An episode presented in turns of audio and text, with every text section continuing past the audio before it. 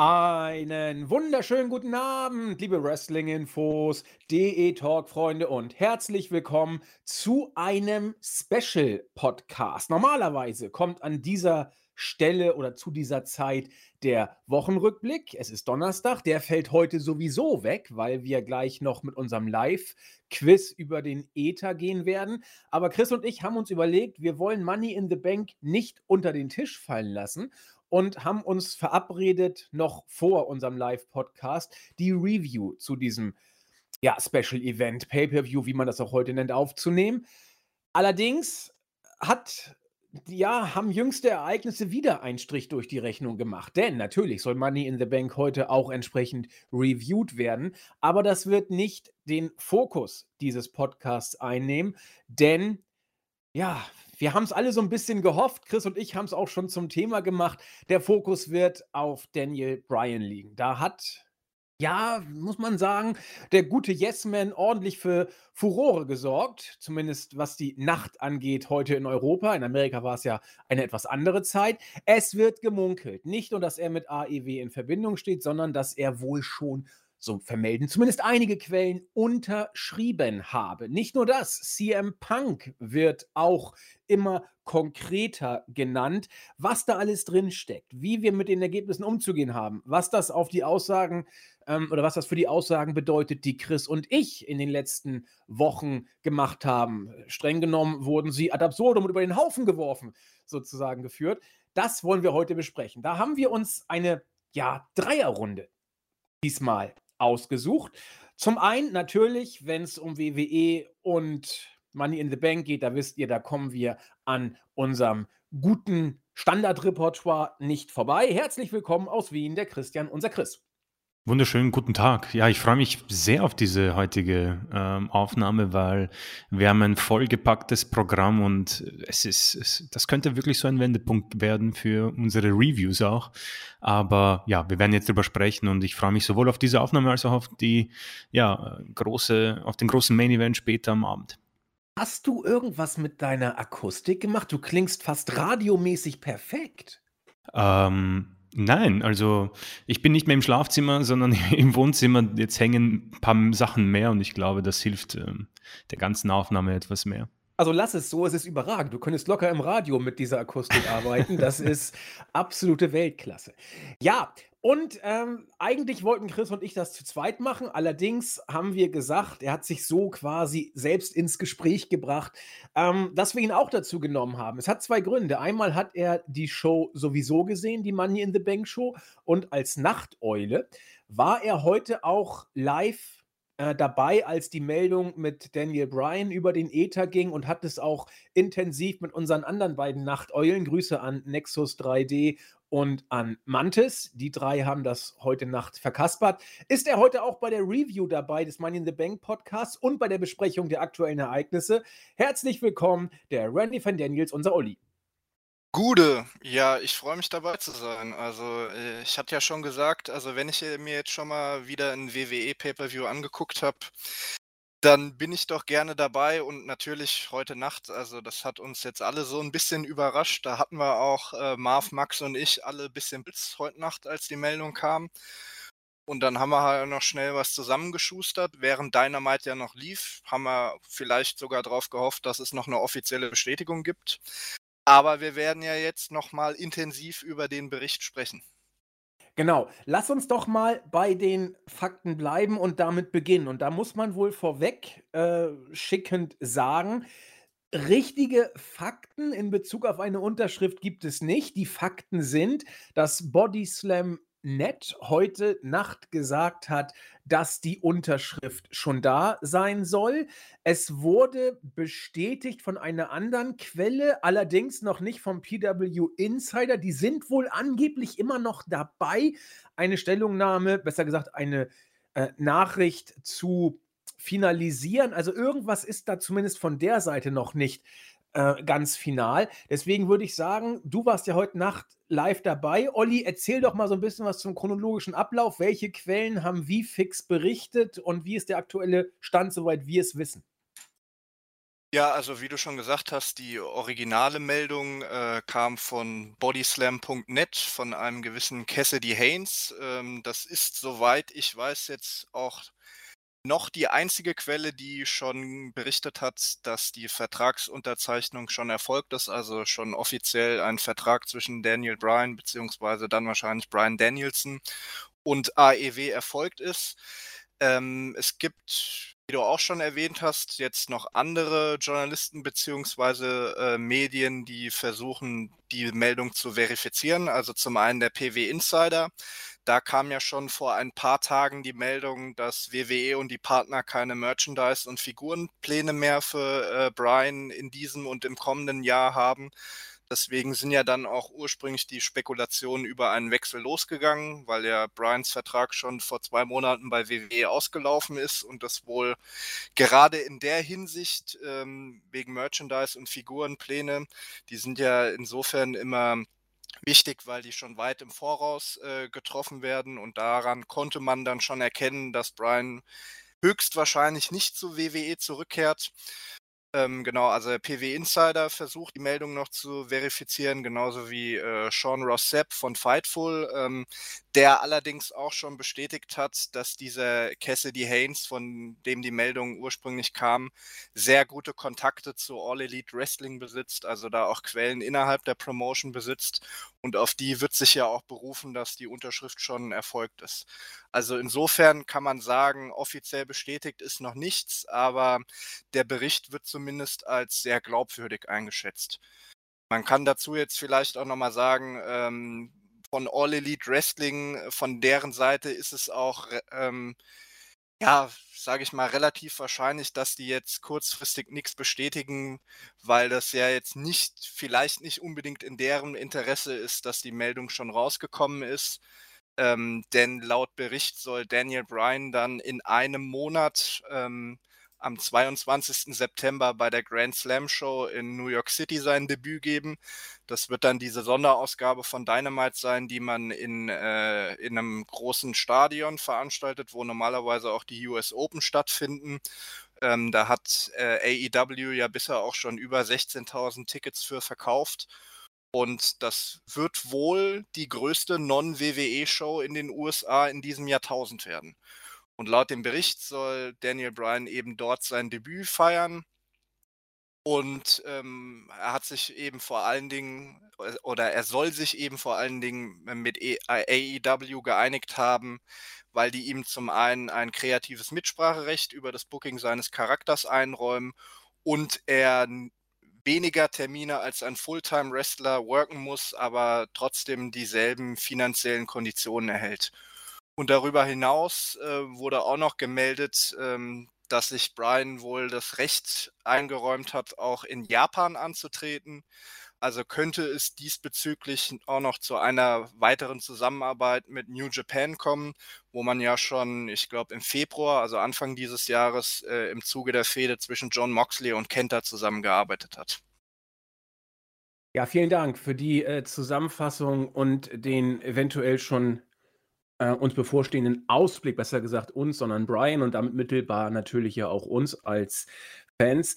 Ähm, zwei Sachen würde ich aufgreifen wollen, allerdings erst zu späterer Stunde. Einmal äh, die Motive, die Brian zur voraussichtlich, muss man ja sagen, zur voraussichtlichen Unterschrift bei AEW ähm, bewegt haben. Wir wissen es ja noch nicht genau. Einmal, dass er kreative Entscheidungen hat, was seinen Charakter und äh, mögliche Booking-Situationen oder Entscheidungen angeht und die Möglichkeit in Japan anzutreten. Da würde ich später noch was zu sagen, denn eine ähnliche Reaktion, äh, man könnte das auch mit WCW vergleichen, das würde ich gerne machen. Stichwort Hulk Hogan und seine kreativen Entscheidungen.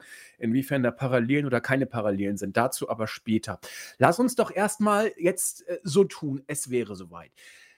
Dann, bevor wir auf die Konsequenzen eingehen, würde ich gerne noch einen anderen Namen ins Spiel bringen. Das muss oder muss man nicht, aber kann man hier wohl tun. Ich möchte es unbedingt machen, weil äh, das auch, glaube ich, ein gutes Licht auf die Ereignisse bei Money in the Bank und auch bei Monday Night Raw äh, wirft. Stichwort John Cena und Bill Goldberg, die zurückgekommen sind.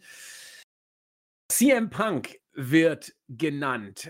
Als damals Christian bei äh, AEW debütierte, gab es ein bei Chris und mir zumindest eine eher zurückhaltende Reaktion, weil eben Namen wie Punk, Lesnar äh, im ja, Umlauf waren, zumindest im, im Wunschtraumumlauf bei einigen, weil auch Tony Khan die Erwartungshaltung doch recht hoch geschürt hatte im Vorfeld, weil ein großer Name äh, debütieren sollte. Und damals hat Punk sich auch geäußert und hat gesagt, Freunde der Sonne, ich weiß nicht, was ihr wollt, aber äh, ich werde nicht in den Wrestling-Ring zurückkehren. Das hat er über die Social-Media-Kanäle, über Twitter äh, deutlich gemacht.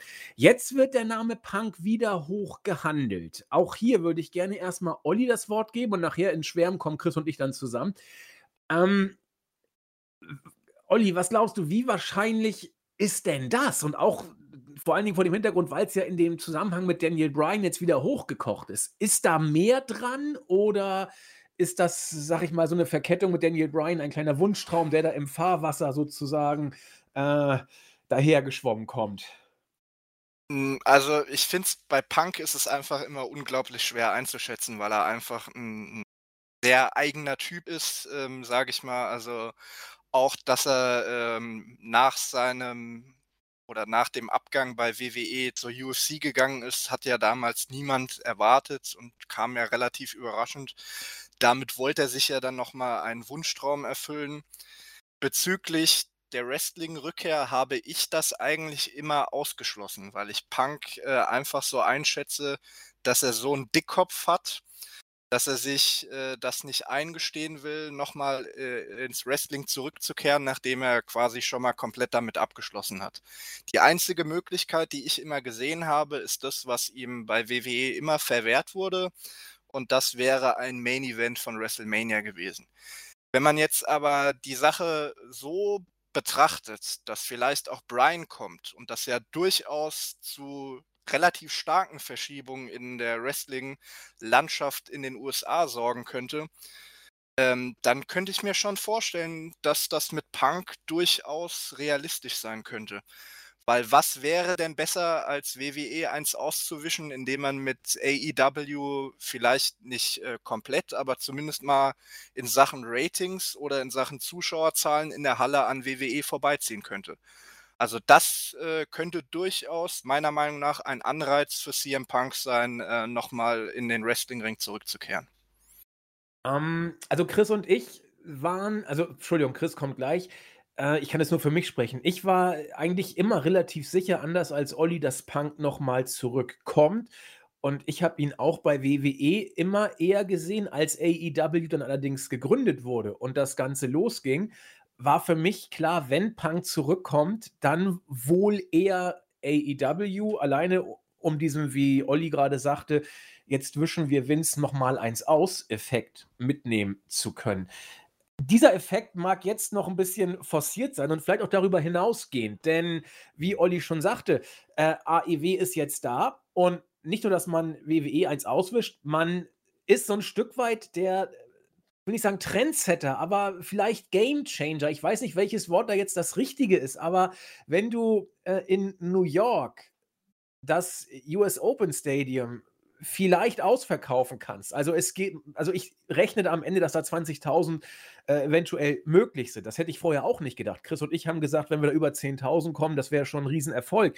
Im Moment scheint es eine Eigendynamik anzunehmen, was die Ticketverkaufe angeht. Und durch die Gerüchte um Punk und Brian äh, wird das Ganze sicherlich nicht schlechter werden. Aber vielleicht denkt sich Punk auch, äh, be the part of something else. Also jetzt starten wir etwas und ich bin Teil des Ganzen, auch wenn, muss man auch sagen, er jetzt ein bisschen auf den Zug aufspringt, ja. Also er ist ja nicht von Anfang an dabei gewesen, aber vielleicht mag das auch eine gewisse Rolle gespielt haben. Also auch hier bei Punk gilt, um es zusammenzufassen, nichts Genaues weiß man nicht, aber es wird wieder verstärkt gemunkelt.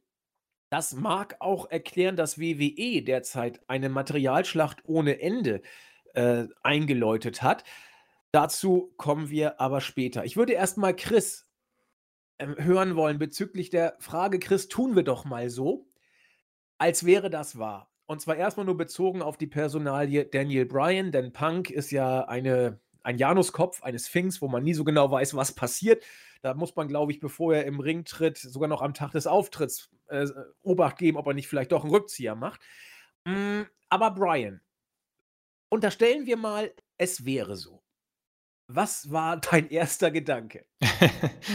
ähm, puh, schwer zu sagen. Ich glaube, ich habe einfach sofort ähm, ein, ein Lächeln bekommen, weil es irgendwie so ein ähm, Happy End vielleicht ist für uns alle, keine Ahnung.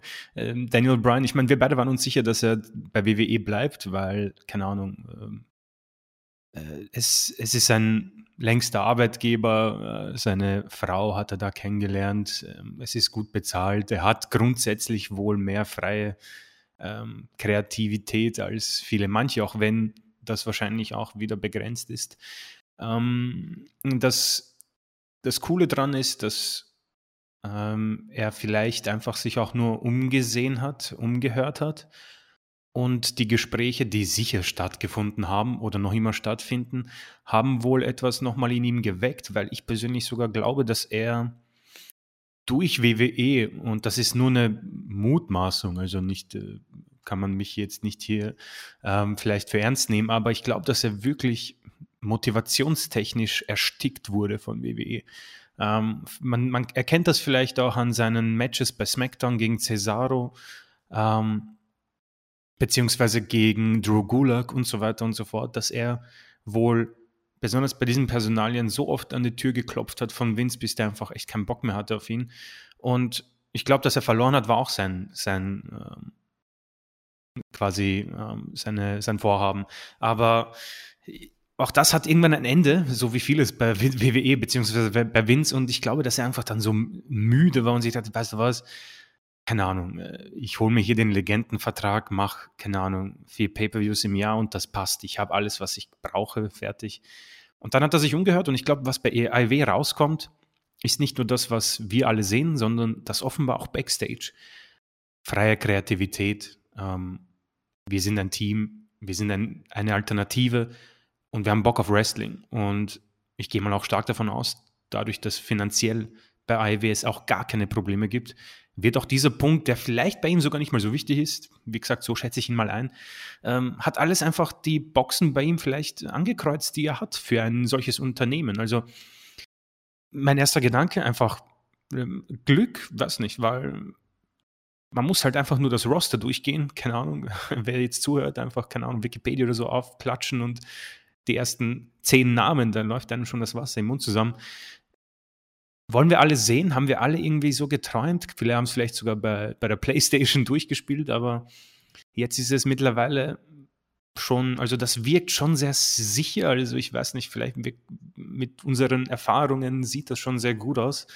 Ich persönlich freue mich auch für ihn und ich freue mich auch einfach zu sehen, was steckt in diesem Jungen, der ja seit 2000, keine Ahnung, 9, 10, der bei WWE ist, ähm, was war da so in seinem Kopf, was er nicht durchsetzen durfte? Und was kann ein Brian, der volle Freiheiten hat, äh, uns bringen? Er ist jetzt, glaube ich, 40, also ich bin mir jetzt nicht sicher, schauen wir Geworden, mal. ja.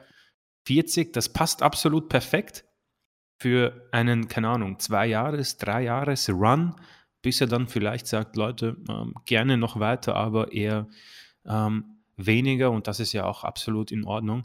Aber grundsätzlich erstmal äh, viel Freude, aber da schießt einem natürlich sehr viel in den Kopf, was alles so passiert, was hat das für Auswirkungen für AEW, was hat das für Auswirkungen auf WWE und durch die wunderschöne ähm, Partnerschaft, die es ja wohl zwischen AEW, Impact und äh, New Japan wohl gibt, mit dem letzteren vielleicht ein bisschen in Klammer, nicht nur äh, bei AEW haben wir Traummatches, sondern wir haben natürlich Szenarien, die sich da bieten, die sind ja endlos. Und da kann man sich nur freuen. Und das wird eine geile Zeit, sofern das alles auch stimmt.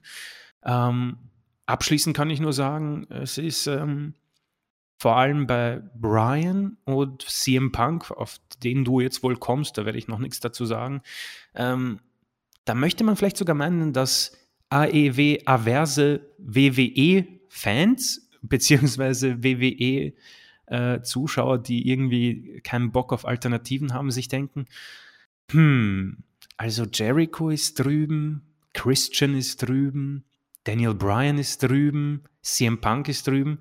Da hast du quasi von jedem, von allem etwas sowohl charakterlich, wo du sagst, okay, Punk ist ein Dickkopf, Christian ist ein Allrounder, der sauber im Ring ist und einfach die Schnauze hält und das, was man ihm sagt.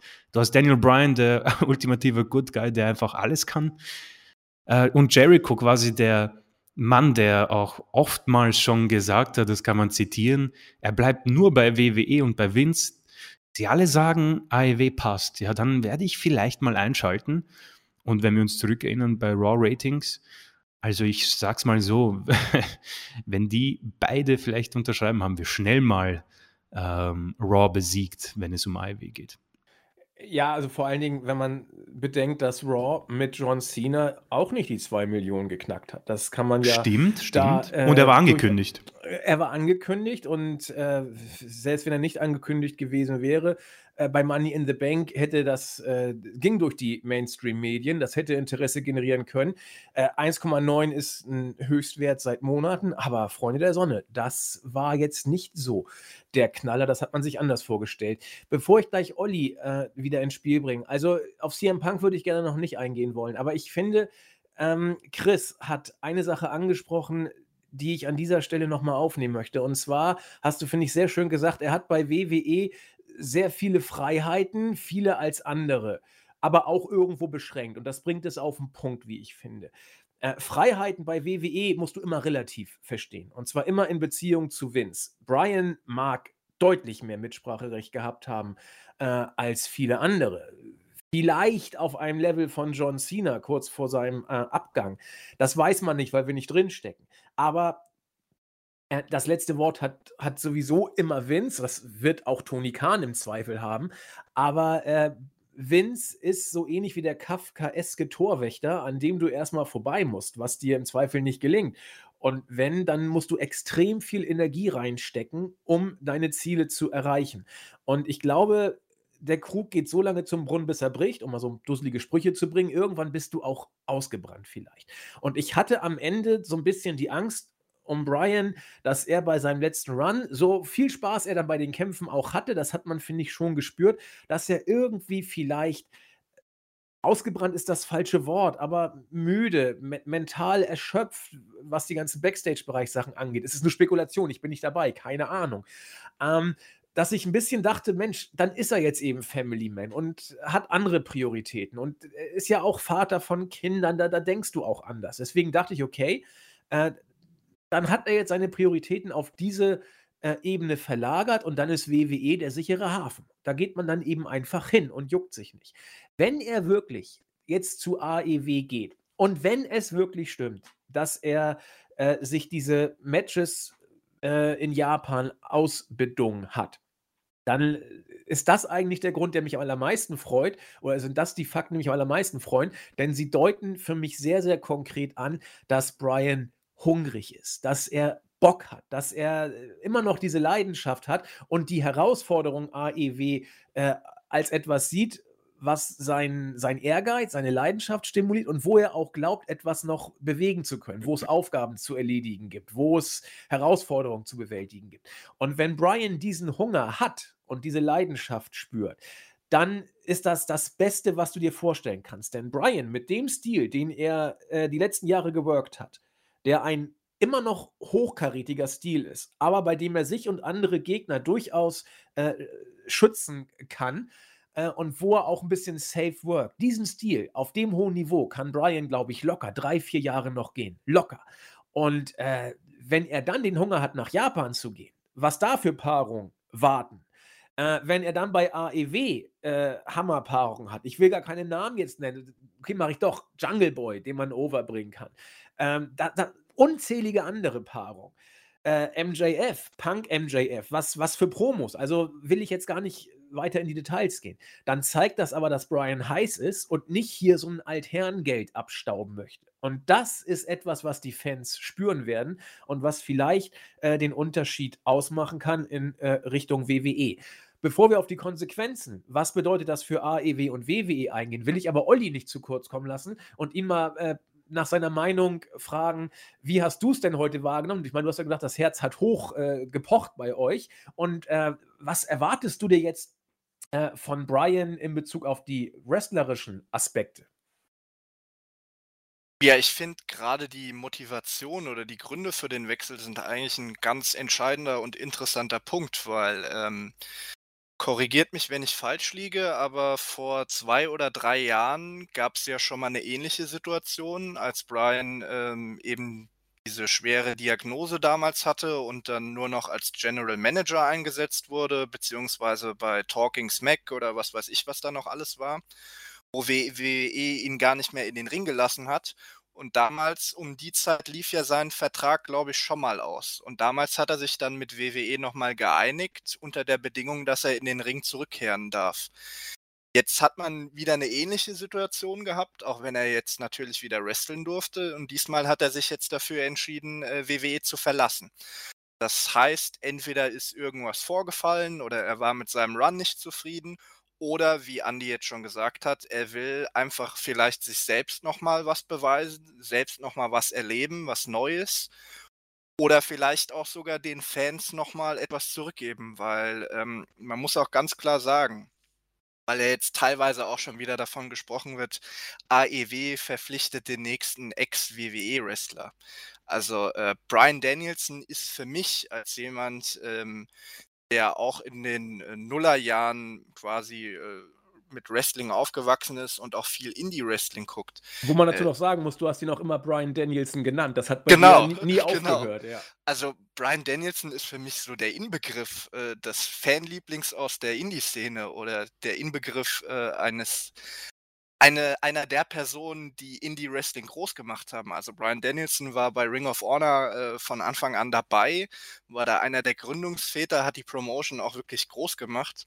Also groß natürlich relativ, aber Ring of Honor in den Nullerjahren war ja für viele pure Wrestling-Fans äh, äh, quasi der Place to be. Da hat man sich damals sogar noch extra DVDen gekauft oder irgendwelche gebrannten Dinger im Internet oder sowas getradet.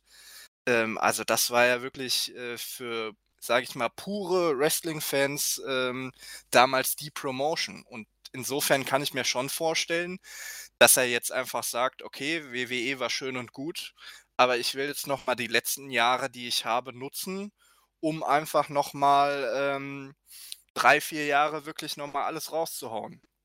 In einem anderen Umfeld, mit anderen Gegnern, wo man eben auch noch mal mehr Freiheiten hat. Und diesbezüglich sehe ich genau auch wie Chris, also muss sich nur mal das äh, Roster von AEW oder auch von New Japan durchgucken. Also da gibt es so viele äh, Traummatches. Mein persönlicher Traum wäre ja äh, Danielson gegen Suzuki.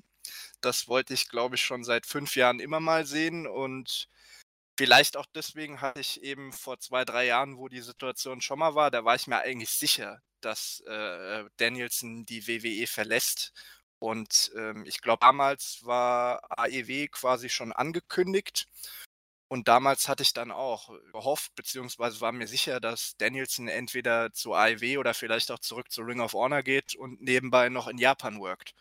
Und dass das jetzt vielleicht äh, tatsächlich Realität ist, ist natürlich eigentlich für alle, für alle Wrestling-Fans ein Fest. Also ich will da jetzt auch keinem äh, WWE-Fan zu nahe treten, aber ich glaube schon, ähm, dass man da nochmal einen Danielson in Rein- und Höchstform erleben kann. Das glaube ich nämlich auch. Und ihr habt es ja auch gehört. Also zwei Sachen möchte ich hier nochmal deutlich machen. Wir sind ein bisschen gerade am Spekulieren, ja. Also wir haben immer noch keine offizielle Bestätigung. Vielleicht bauen wir hier auch gerade Luftschlösser, die äh, zusa zusammenbrechen wie Wolken, die weggeschoben werden oder die zerplatzen wie eine Seifenblase. Denkt euch eure Vergleiche aus, die hier passen mögen. Das ist uns auch bewusst, aber es ist so konkret wie noch nie. Und deswegen nehmen wir das mal zum Anlass, so zu tun, als ob. Deswegen nehmt uns hier bitte nicht äh, als jemand, der sagt, das ist definitiv so. Wir wissen um die Situation, aber wann, wenn nicht jetzt, kann man mal sein äh, Wrestling-Träum freien Lauf lassen. Und da seht ihr auch schon das Zweite, was ich ansprechen wollte. Äh, bei uns im Team, zumindest bei uns dreien und was wir heute im Chat so mitgekriegt haben, ähm, ist keiner, der sagt, Mensch, wäre er doch bei WWE geblieben. Äh, wir alle freuen uns drauf, dass da mit AEW was geht. Für fast alle bei uns im Team, eigentlich glaube ich sogar alle, äh, steht AEW für den Versuch etwas Neuem, nämlich den Versuch, Mainstream Wrestling neben WWE zu etablieren. Und äh, wenn Daniel Bryan da ein Teil von ist, dann äh, ist das zumindest etwas, was man mit durchaus Interesse verfolgen darf. Und ich habe es bei uns im Board geschrieben und ich stehe zu der Aussage. Ähm, das fühlt sich, das hat glaube ich auch Olli oder Chris, einer von beiden hat so ein bisschen, ich glaube Chris war es, auch schon angedeutet, es fühlt sich so ein bisschen an wie nach Hause kommen oder da schließt sich der Kreis.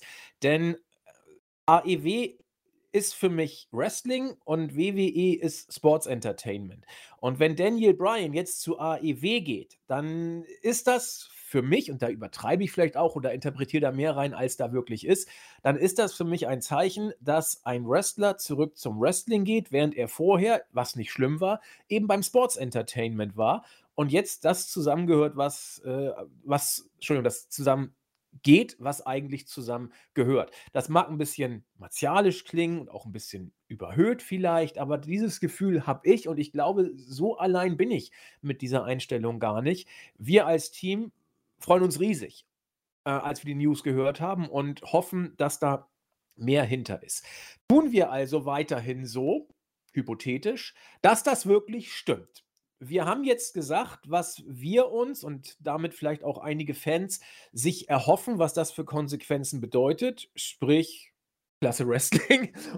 Jetzt kommen wir zu der Frage, was bedeutet es für die Szene, sprich für die Ligen, WWE und AEW. Man kann sagen, WWE verliert einen Worker, der in der Uppercard war, aber nicht mehr der absolute Main Eventer. Ein Star, aber kein John Cena, um das mal überspitzt zu sagen. Ob es stimmt, lasse ich dahingestellt. Man könnte dazu kommen. Jetzt kann man sagen, WWE bekommt, äh, verliert einen solchen Star, AEW bekommt einen solchen Star. Wie Olli schon sagte, äh, wir sehen das nicht so. Wir sehen das nicht, dass AEW hier einen großen Namen von WWE bekommt. Wir sehen da tatsächlich etwas mehr. Chris, ähm, aber was sehen wir genau? Ist es jetzt der Game Changer? Wird es AEW in neue Höhen bringen? Wenn ja, warum? Was glaubst du, Chris, bedeutet es für AEW und im Gegenzug für WWE und damit für das Mainstream-Business? Ähm, jetzt der Wechsel von Daniel Bryan? Ja.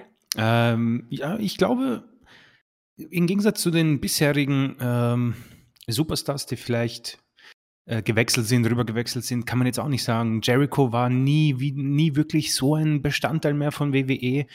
Und Moxley war für mich sowieso immer eher der Anti-WWE-Guy, der ja fast schon nach dem ersten Shield-Debüt wohl gehen wollte. Ähm, Christian, Big Show, Mark Henry sind für mich ähm, noch nicht die entscheidenden Namen so gewesen. Und ich, ich weiß nicht, ob ich jetzt mal jemanden so arg ver, ver, vergesse, aber mit Daniel Bryan hast du jemanden, und das hat Olli schon gesagt, jemanden, der halt außerhalb vom WWE wohl bei den Wrestling-Fans ein so großer Begriff ist und ein Mann, der nicht nur diese Fans in Anführungszeichen ähm, so für sich erobert, sondern auch den typischen WWE-Fan, der halt nur WWE schaut. Ich meine, der Mann hat sich bei jeder Szene so durchgesetzt und das ist etwas, was du nur schwer findest. Also solches Charisma und ein solches Auftreten, das ist halt besonders. Das haben wir schon mal, glaube ich, in einer unserer ähm, Reviews so er erklärt. Leute, die einfach das gewisse Etwas haben, das kannst du nicht trainieren, das ist einfach angeboren. Und so ein Mann, der in allen Belangen gut ist, sei es geskriptete Promos, freie Promos, 10-Minuten-Match, äh, 5-Minuten-Match, 90-Minuten-Match, Submission-Match, Singles-Match, Triple Threat. Das ist ein Mann, der, ich glaube, er wird in fast jeder, sagen wir es mal, Top, Top 10, ich gehe mal die Top 10, bei jedem Wrestling-Fan wird er in dieser Top 10 aufkreuzen. Jeder wird Daniel Bryan nennen. Davon würde ich mal stark davon ausgehen. Und ich glaube, und das habe ich vorhin schon ein bisschen angedeutet, da kommt dann, glaube ich, auch nicht nur jeder Fan ins Grübeln, sondern vielleicht auch ein paar Superstars, die WWE für sich einfach, also nur WWE kennen, für sich irgendwie WWE das Nonplusultra ist, die vielleicht noch nicht bei der WWE sind und sich denken, naja, ist, ist WWE das große Ziel? Ist es dieses Nonplusultra, ist es der einzige Weg oder gibt es eben tatsächlich etwas, was an dieser AEW Company dran ist, auch wenn vielleicht kann man schon argumentieren, dass es bereits so ist. Das ist, glaube ich, ein ganz anderer Podcast. Aber mit diesem Namen hat die AEW natürlich einen Mann, der erneut wieder für Einschaltquoten sorgen wird, definitiv, aber nicht nur für den, die ersten zwei, drei Shows, was ich persönlich glaube, der Fall beim Mark Henry, Big Show, ja, vielleicht sogar Andrade ist, sondern er ist ein Mann, wo, glaube ich, einfach Leute dazukommen und bleiben. Und das ist dann der Unterschied. Du kannst mit ihm quasi alles aufführen, du kannst ihn sofort in den Main Event setzen, du kannst ihn in den Midcard setzen, du kannst ihm das erste Match des Abends geben. Und du bist safe. Du musst nichts mehr mit ihm anfangen, du musst ihn nicht aufbauen, du, er kennt sich aus. Und das ist, glaube ich, sehr, sehr, sehr wichtig. Und natürlich, was wohl Jericho mitgebracht hat, hat er auch erzählt, ein Mann, der in einer sehr, sehr großen Bühne gearbeitet hat, ein Mann, der auch als GM gearbeitet hat, ein Mann, der weiß, wo die Kameras stehen, auch ein Mann, der weiß, wie es ist, unter freiem Himmel zu kämpfen und in großen Stadien, wo blickst du hin, was machst du, wie kommst du den Fans näher, auch wenn sie vielleicht weiter weg sind. Also du gewinnst in so vielen Aspekten einen Mann, der dich weiterbringen kann. Und WWE, ich meine, dazu werden wir später noch kommen. Also die Raw-Ausgabe für mich hat für mich schon wieder einmal wieder die Augen geöffnet, auch Money in the Bank. Aber man, man ist irgendwie verloren bei dieser Company und wer weiß, vielleicht ist er dieser Augenöffner für einen gewissen Vince McMahon. Ich glaube es nicht, aber es sei hier mal erwähnt. Ähm, ich persönlich bin nicht nur bei Brian sicher, sondern auch beim anderen Kollegen, dessen Namen nicht genannt werden darf, dass das vielleicht sogar der ausschlaggebende Grund ist, dass vielleicht das hier der eine Wechsel ist, der ja vielleicht nicht den Marktführer ersetzt. Ich glaube, so schnell geht sowas nicht. Aber vielleicht werden wir in 10, 15 Jahren zurückblicken am 22. Juli und sagen, ja Leute, da hat es begonnen und wir waren dabei. Also ähm, Stichwort 10, 15 Jahre. Ich kenne einen, der glaubt, das wird schon viel früher passieren, oder Olli, mit den Ratings? Ja, also ich sag mal, ich habe ja schon vor der Gründung von AEW relativ weit aus dem Fenster gelehnt, als ich damals ähm, vermutet oder spekuliert habe, Andi kann das ja bestätigen, ähm, dass ich AEW auf Dauer ähm, auf jeden Fall eine Million TV-Zuschauer äh, zutraue. Und wenn jetzt natürlich noch äh, Leute wie ein Danielson oder Punk dazukommen würden, ähm, dann sind wir, wie wir ja schon angesprochen haben, glaube ich, schon ganz schnell im Bereich, dass dann auch Raw und, und vielleicht auch SmackDown in Sachen Ratings überholt werden kann. Genauso wie bei den Zuschauerzahlen in der Halle. Also da hatten wir ja jetzt letztens auch. WWE kriegt beispielsweise äh, bei den Hausshows keine Tickets mehr verkauft. Die kriegen die Hallen nicht mehr voll. Und auch bei den TV-Shows war es ja zumindest vor der Pandemie so, dass die Hallen meistens nur noch halb oder dreiviertel voll waren.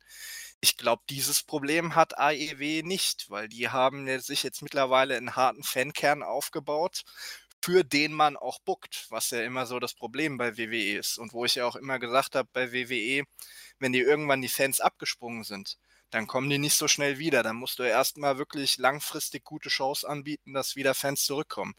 Deswegen wundert es mich jetzt auch nicht, dass das eine Comeback von Cena jetzt nicht äh, großartig was rausgerissen hat.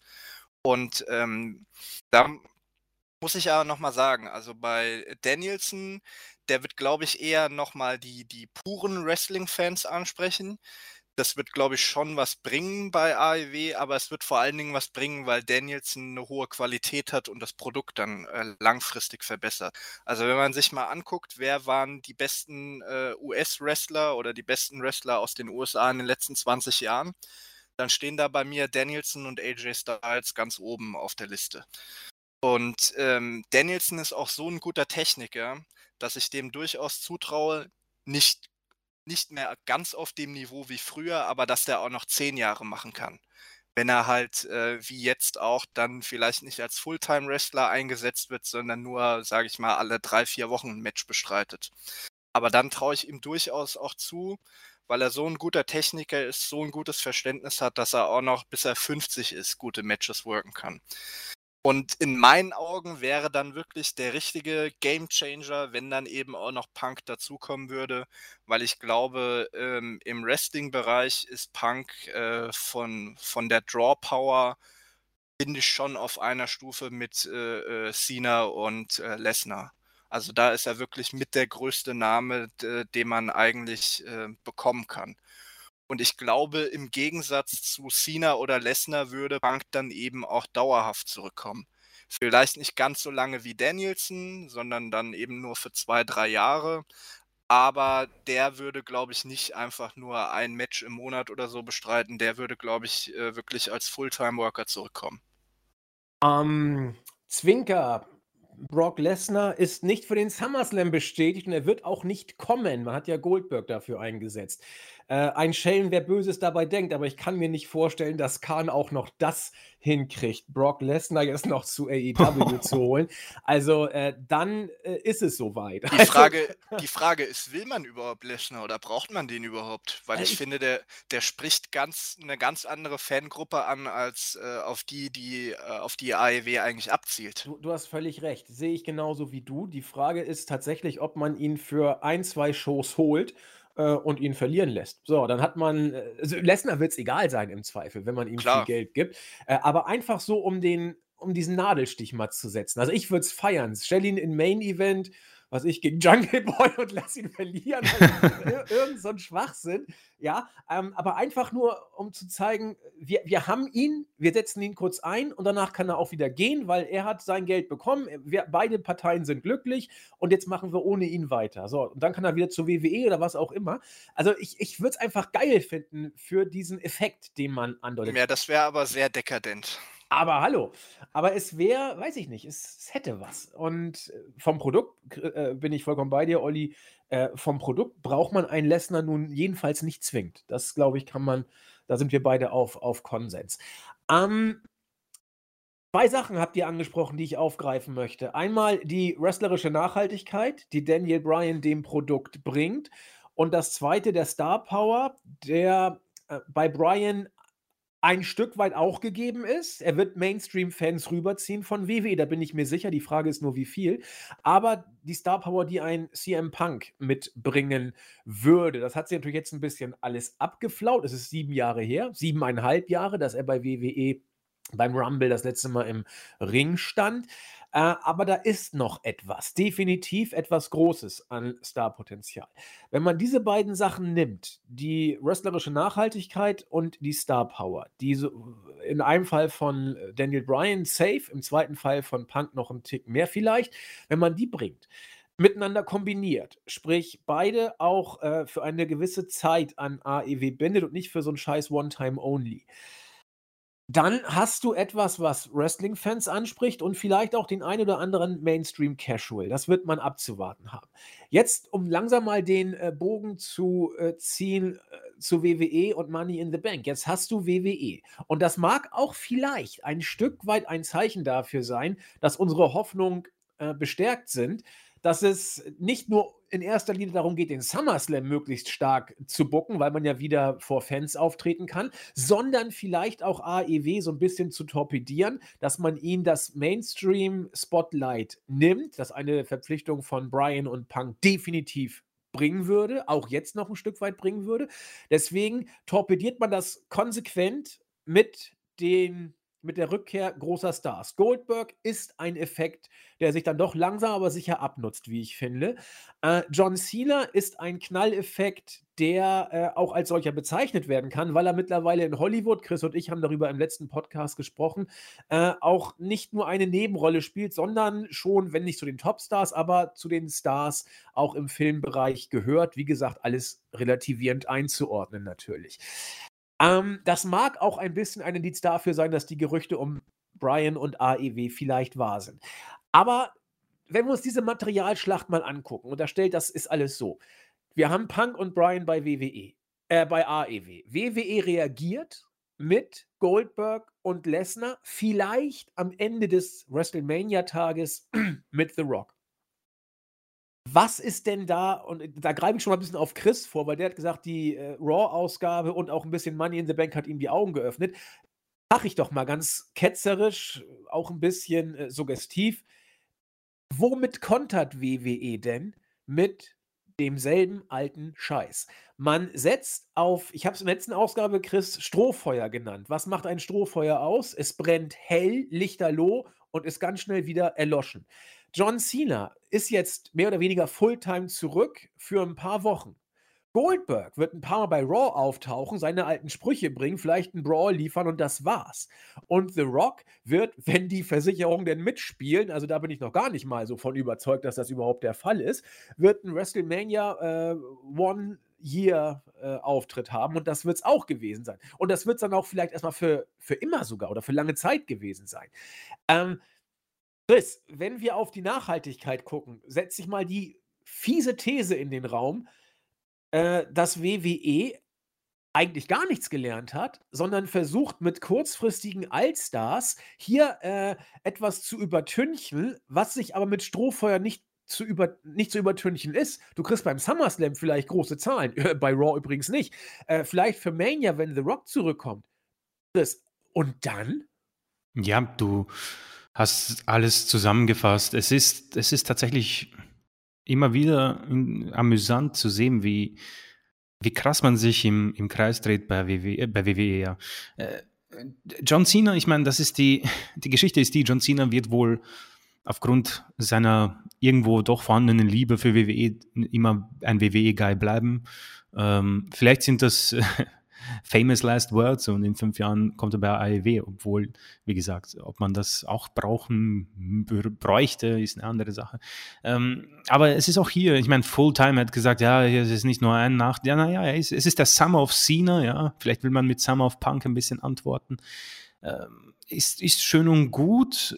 Cena hat's drauf, wie gesagt, die Promo bei Raw man hat gemerkt, er hat wohl fünf Stichwörter bekommen. Das war Reigns, äh, SummerSlam, Universal Championship. Was er daraus macht, sitzt, passt und hat Luft. Es ist John Cena, fertig. Hat gepasst. Aber es hat jetzt nicht bei mir den Ultra-Impact mehr gehabt, ähm, weil es einfach diese Standard-Promo, er macht sich, er, er weiß, was für ein Verhältnis er zu den Fans hat und das nutzt er. Er weiß, dass er wortaffin ist und er weiß, er kann grundsätzlich alles machen, was er will. Ähm, Stichwort Asshole. und das passt, ja. Dann ist er weg und die Geschichte wird sich wohl im zwei, drei Jahres Rhythmus wiederholen, bis er irgendwann wohl, keine Ahnung, 60, 70 ist.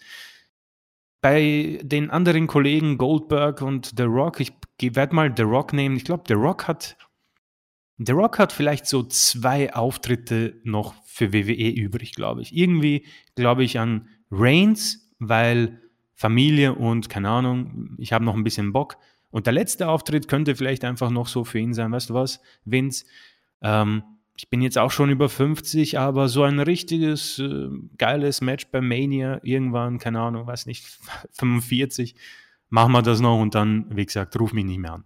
Ähm, Goldberg ist so einer, da, da, da, da komme ich irgendwie so gar nicht mehr in, in Hype. Also The Rock ist bei mir auch schon so, ja, okay, Cena, okay.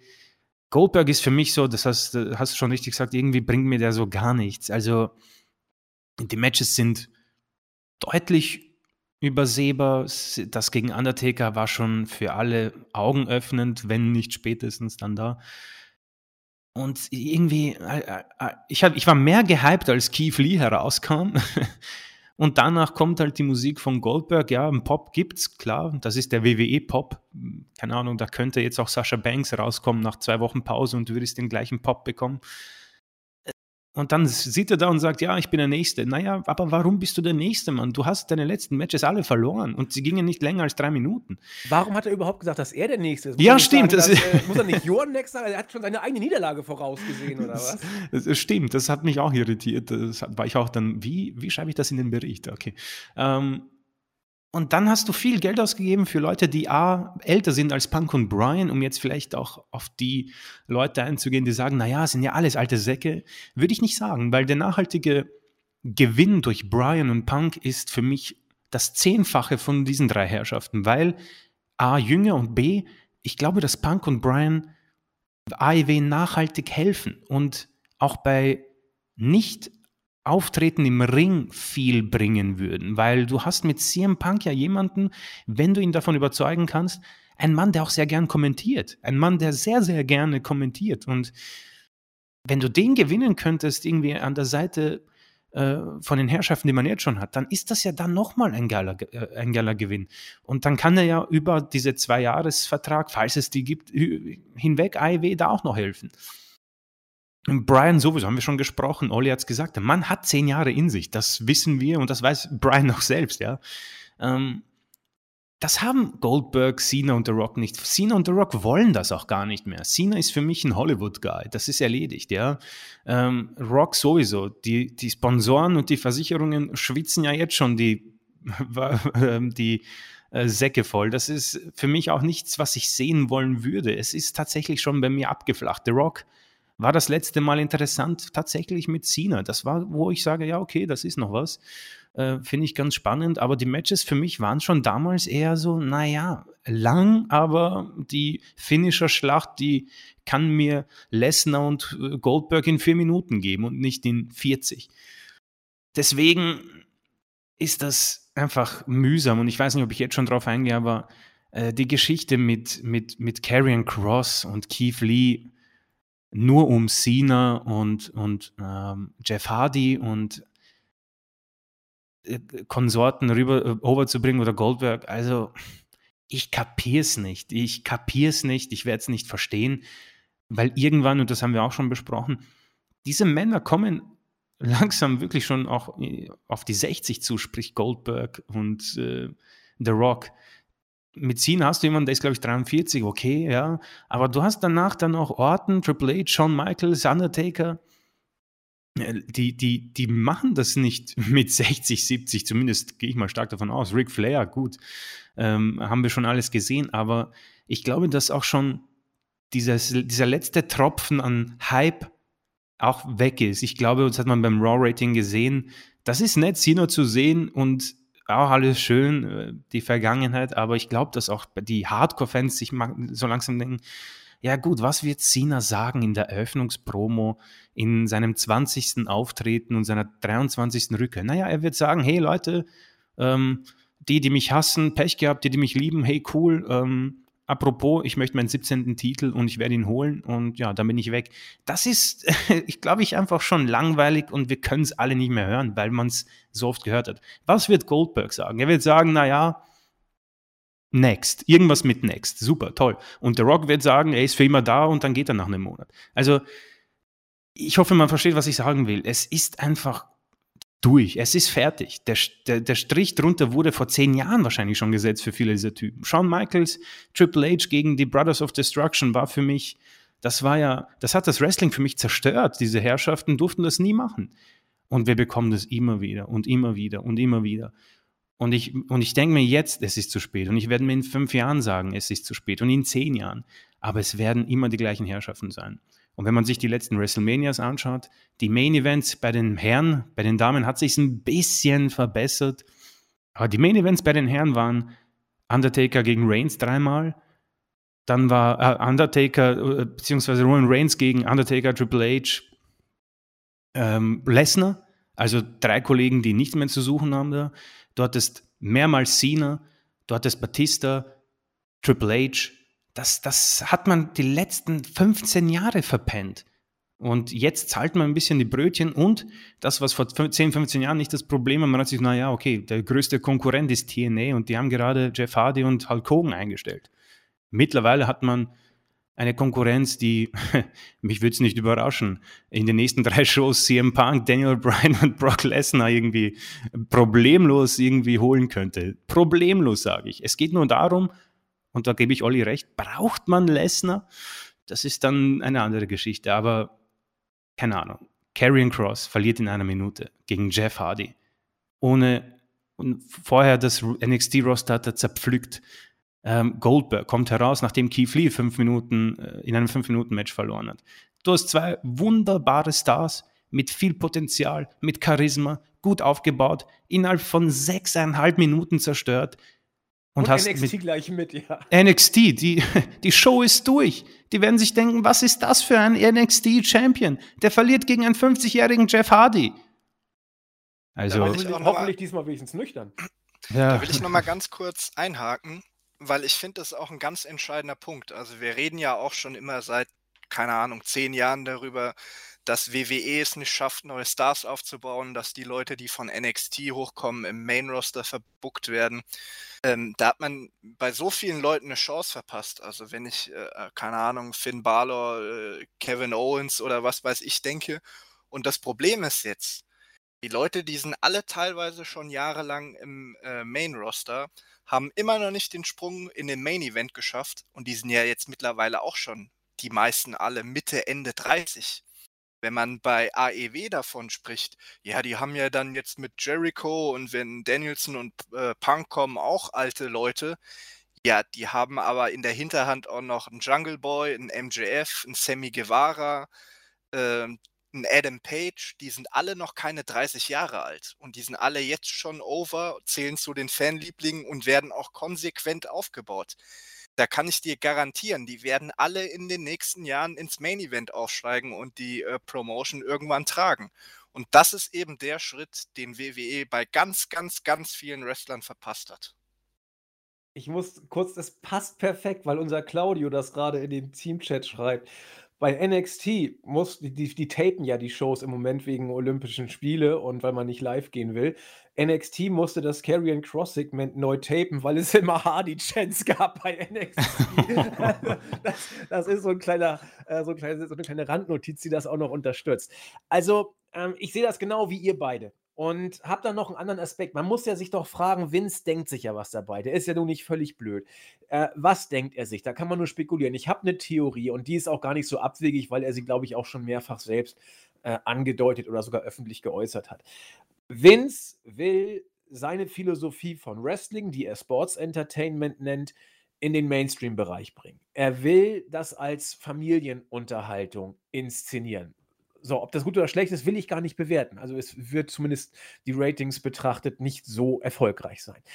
Ähm, mit anderen Worten, Vince will den Mainstream, aber will der Mainstream WWE? Das ist, glaube ich, die Frage, die man sich stellen muss. Anders kann ich es mir nicht erklären, dass man immer noch auf äh, das Phantom The Rock im April 2022 setzt, dass du auf John Cena jetzt setzt, um den SummerSlam richtig groß aufzusetzen. Über die Booking-Fehltritte, über Karrion Cross, Keith Lee will ich gar nicht sprechen. Das ist Standard.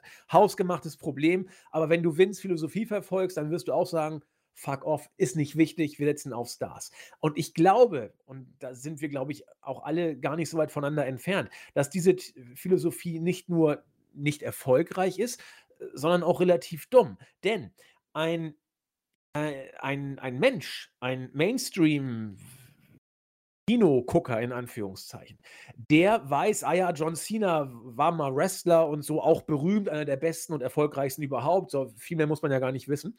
Ähm, aber die Filme finde ich ja ganz gut und er ist ja auch ein hübscher Mann und was man da so eben erzählt äh, im Mainstream-Bereich. Wie werden solche Leute reagieren, wenn sie hören, dass John Cena bei WWE ist? Vielleicht gucken sie mal rein bei Raw, werden sagen, was ist denn das für ein Schwachsinn? Da warte ich doch lieber, bis der nächste Cena-Film kommt. So, das heißt, dieser Effekt, auf den Vince setzt, der würde dann verpuffen. Und ich kann mir beim besten Willen nicht vorstellen, dass Leute, die John Cena gut finden, überhaupt vielleicht Filme nur seinetwegen gucken. Der Faktor bei The Rock ist ungleich höher. John Cena ist noch oder ist nicht auf diesem Level. Äh, selbst wenn ein Prozentsatz von Cena-Fans, in Anführungszeichen, die ihn als Filmschauspieler kennen, bei Raw reinschalten sollten, wo man abwarten müsste, wie viel das überhaupt sind, ist die Frage, wie viel sich auch noch ein oder zwei weitere Segmente angucken. Denn äh, da, so gut Cena am Mike auch ist, er hat mir bei Money in the Bank gut gefallen und bei Raw auch, äh, er drischt da nur Phrasen. Und wer, äh, sag ich mal, mit diesem Wrestling-Sport oder dem WWE, der WWE-Version dieses Sports, mit dem Sports Entertainment nicht viel anfangen kann, der wird nicht allein durch John Cena jetzt auf einmal eines Besseren bekehrt werden. Sprich, die gucken sich das an und werden zum Großteil wieder abspringen. Und dann ist das Strohfeuer nicht mal im Ansatz erfolgreich gewesen. Wer geht dann besser aus der Geschichte raus? Wie Olli und Chris schon sagten, das Wort Nachhaltigkeit ist hier mehrfach genannt worden. Und wenn man bedenkt, dass das Bundesverfassungsgericht ja gerade eine äh, Entscheidung zur Stärkung des Klimaschutzes gefällt hat, ist Nachhaltigkeit auch das Wort der Stunde. Da ist AEW aber mal ganz weit vorne. Nicht zuletzt hat man deswegen vielleicht auch Daniel Bryan als Retter des Planeten verpflichtet, weil man ganz weit vorne ist, was den Umweltschutz angeht. So, das war jetzt ein bisschen rumgespinne. Aber ich glaube, es wird hoffentlich deutlich was ich damit sagen will und was Chris und Olli und äh, ich unisono so zu sehen scheinen. Diese Strohfeuer wird die Fehler, die WWE seit Jahren macht, nicht und bestenfalls nur kurz überdecken können. Der Nachhaltigkeitsfaktor, sowohl im Ring als auch am Mic, wird bei AEW aber sowas von liegen. Gib Punk ein Mike, er wird was Geiles draus machen. Gib Daniel Bryan ein Mike und ein Ring und einen guten, guten Gegner, du hast ein Vier-Sterne-Match. Äh, lass die beiden machen, du hast die Wrestling-Fans happy gemacht. Oder wie Olli sagte, du hast für sie gebuckt. Deswegen, wenn das alles so stimmt, geht hier AEW wohl deutlich gestärkt aus der Geschichte raus als WWE. Und wir dürfen mit Spannung die Ratings vergleichen nach dem SummerSlam. Wohlgemerkt. Dass jetzt ein John Cena-Effekt kommt, der ein bisschen was reißen wird, das dürfte außer Frage stehen. Wie viel ist eine andere Geschichte, aber etwas. Aber die Uhr im Business as usual wird im September neu gestellt. Und dann checken wir mal die Ratings. Und wenn dann immer noch Punk und Brian bei AEW bei den Weeklies auftreten und sich Rededuelle mit äh, Jericho und MJF liefern, dann wollen wir doch mal gucken, was die Ratings machen. Das heißt, um Uli Hoeneß zu zitieren, abgerechnet wird zum Schluss und der Schluss ist jetzt noch nicht da. Abschließende Worte zur Thematik Brian, Punk, AEW und WWE. Dann würde ich sagen, gucken wir uns den Pay-Per-View an. Äh, Olli, abschließende Worte oder noch ganz andere Aspekte, die ich noch gar nicht drauf hatte? Nö, ehrlich gesagt nicht. Also ich freue mich auf die kommenden Wochen. Äh, ich muss sagen, ich bin ja jetzt irgendwie ähm, äh, die letzten ein, zwei Wochen auch so ein bisschen, ähm, ja, ich will jetzt nicht sagen durch Personalmangel im Team, aber ich bin ja jetzt so ein bisschen ähm, wie die Jungfrau zum Kind, bin ich wieder zum, zum Wrestling zurückgekommen, nachdem ich ja quasi seit der Pandemie eine relativ lange Pause hatte. Also ähm, Money in the Bank war jetzt, glaube ich, dritte oder vierte WWE Pay-per-View, den ich die letzten zwei Jahre gesehen habe. Äh, und ich muss sagen, ich hoffe ja jetzt natürlich mal, dass zumindest das mit äh, Danielson, das hört sich ja schon relativ konkret an, dass das stimmt. Ob das mit Punk dann stimmt, äh, wird man dann sehen. Aber ich muss sagen, ich habe jetzt ähm, wieder ziemlich Blut geleckt und bin jetzt wieder ziemlich heiß auf Wrestling. Yes.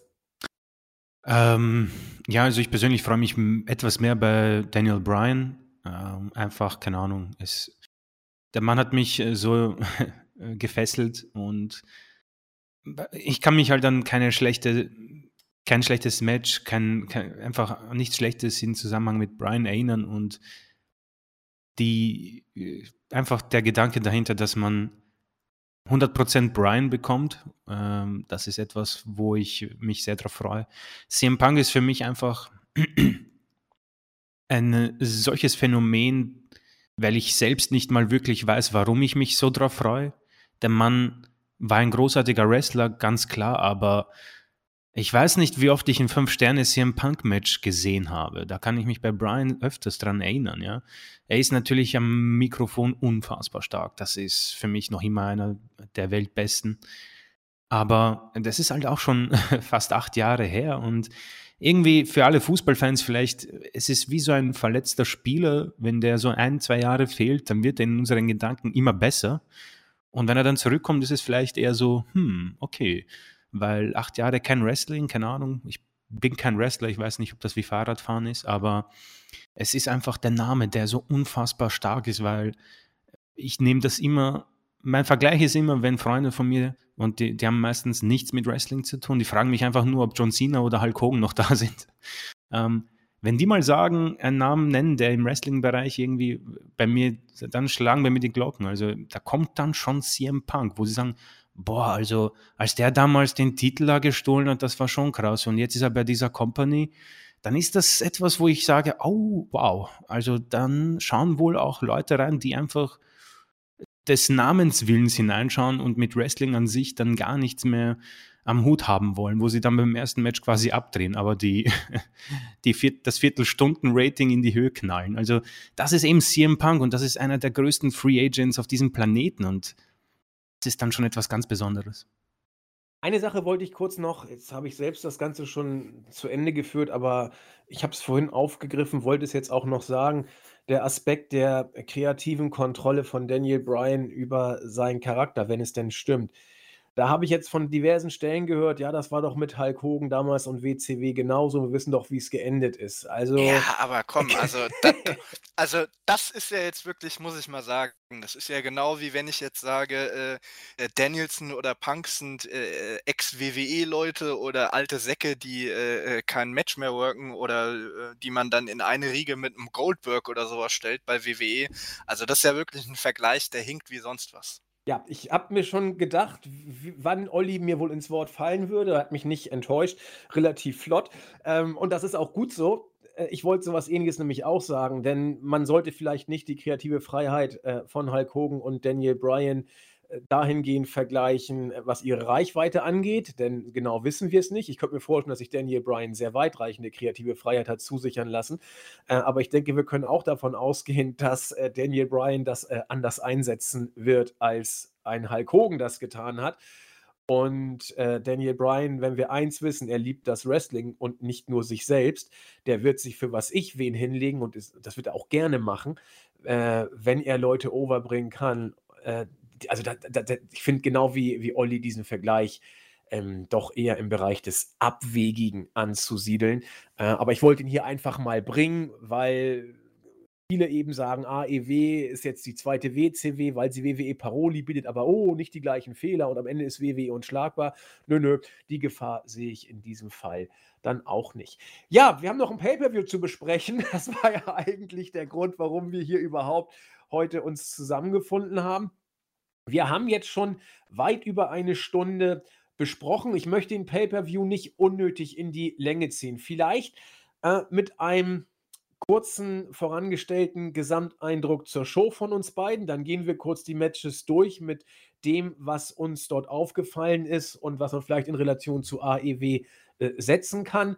Und ja, dann ist es auch schon bald die Zeit reif für unseren Live-Quiz-Podcast. Und dann haben Chris und ich heute am Ende dann vielleicht fünf Stunden Podcast gemacht. Aber das ist auch eine coole Sache. Und Olli hat schon gesagt, er will meinen Untergang heute auch live miterleben. Aber es wird ein krasser, totaler Sieg werden von mir. Also, mein Eindruck, und da gehe ich auch schon mit Olli wieder wohl auseinander. Äh, Money in the Bank hat mir richtig gut gefallen. War für mich eine sehr starke WWE-Show. Aus diversen Gründen. Das äh, Leather-Match der Frauen, da wird Olli gleich was zu sagen, fand, fand ich jetzt nicht so gut. Ich finde das Raw Tag Team Championship Match zwischen äh, den Viking Raiders Styles und Omos hat man das Beste rausgeholt, was man machen konnte. Ich hätte es nicht äh, anders inszenieren können.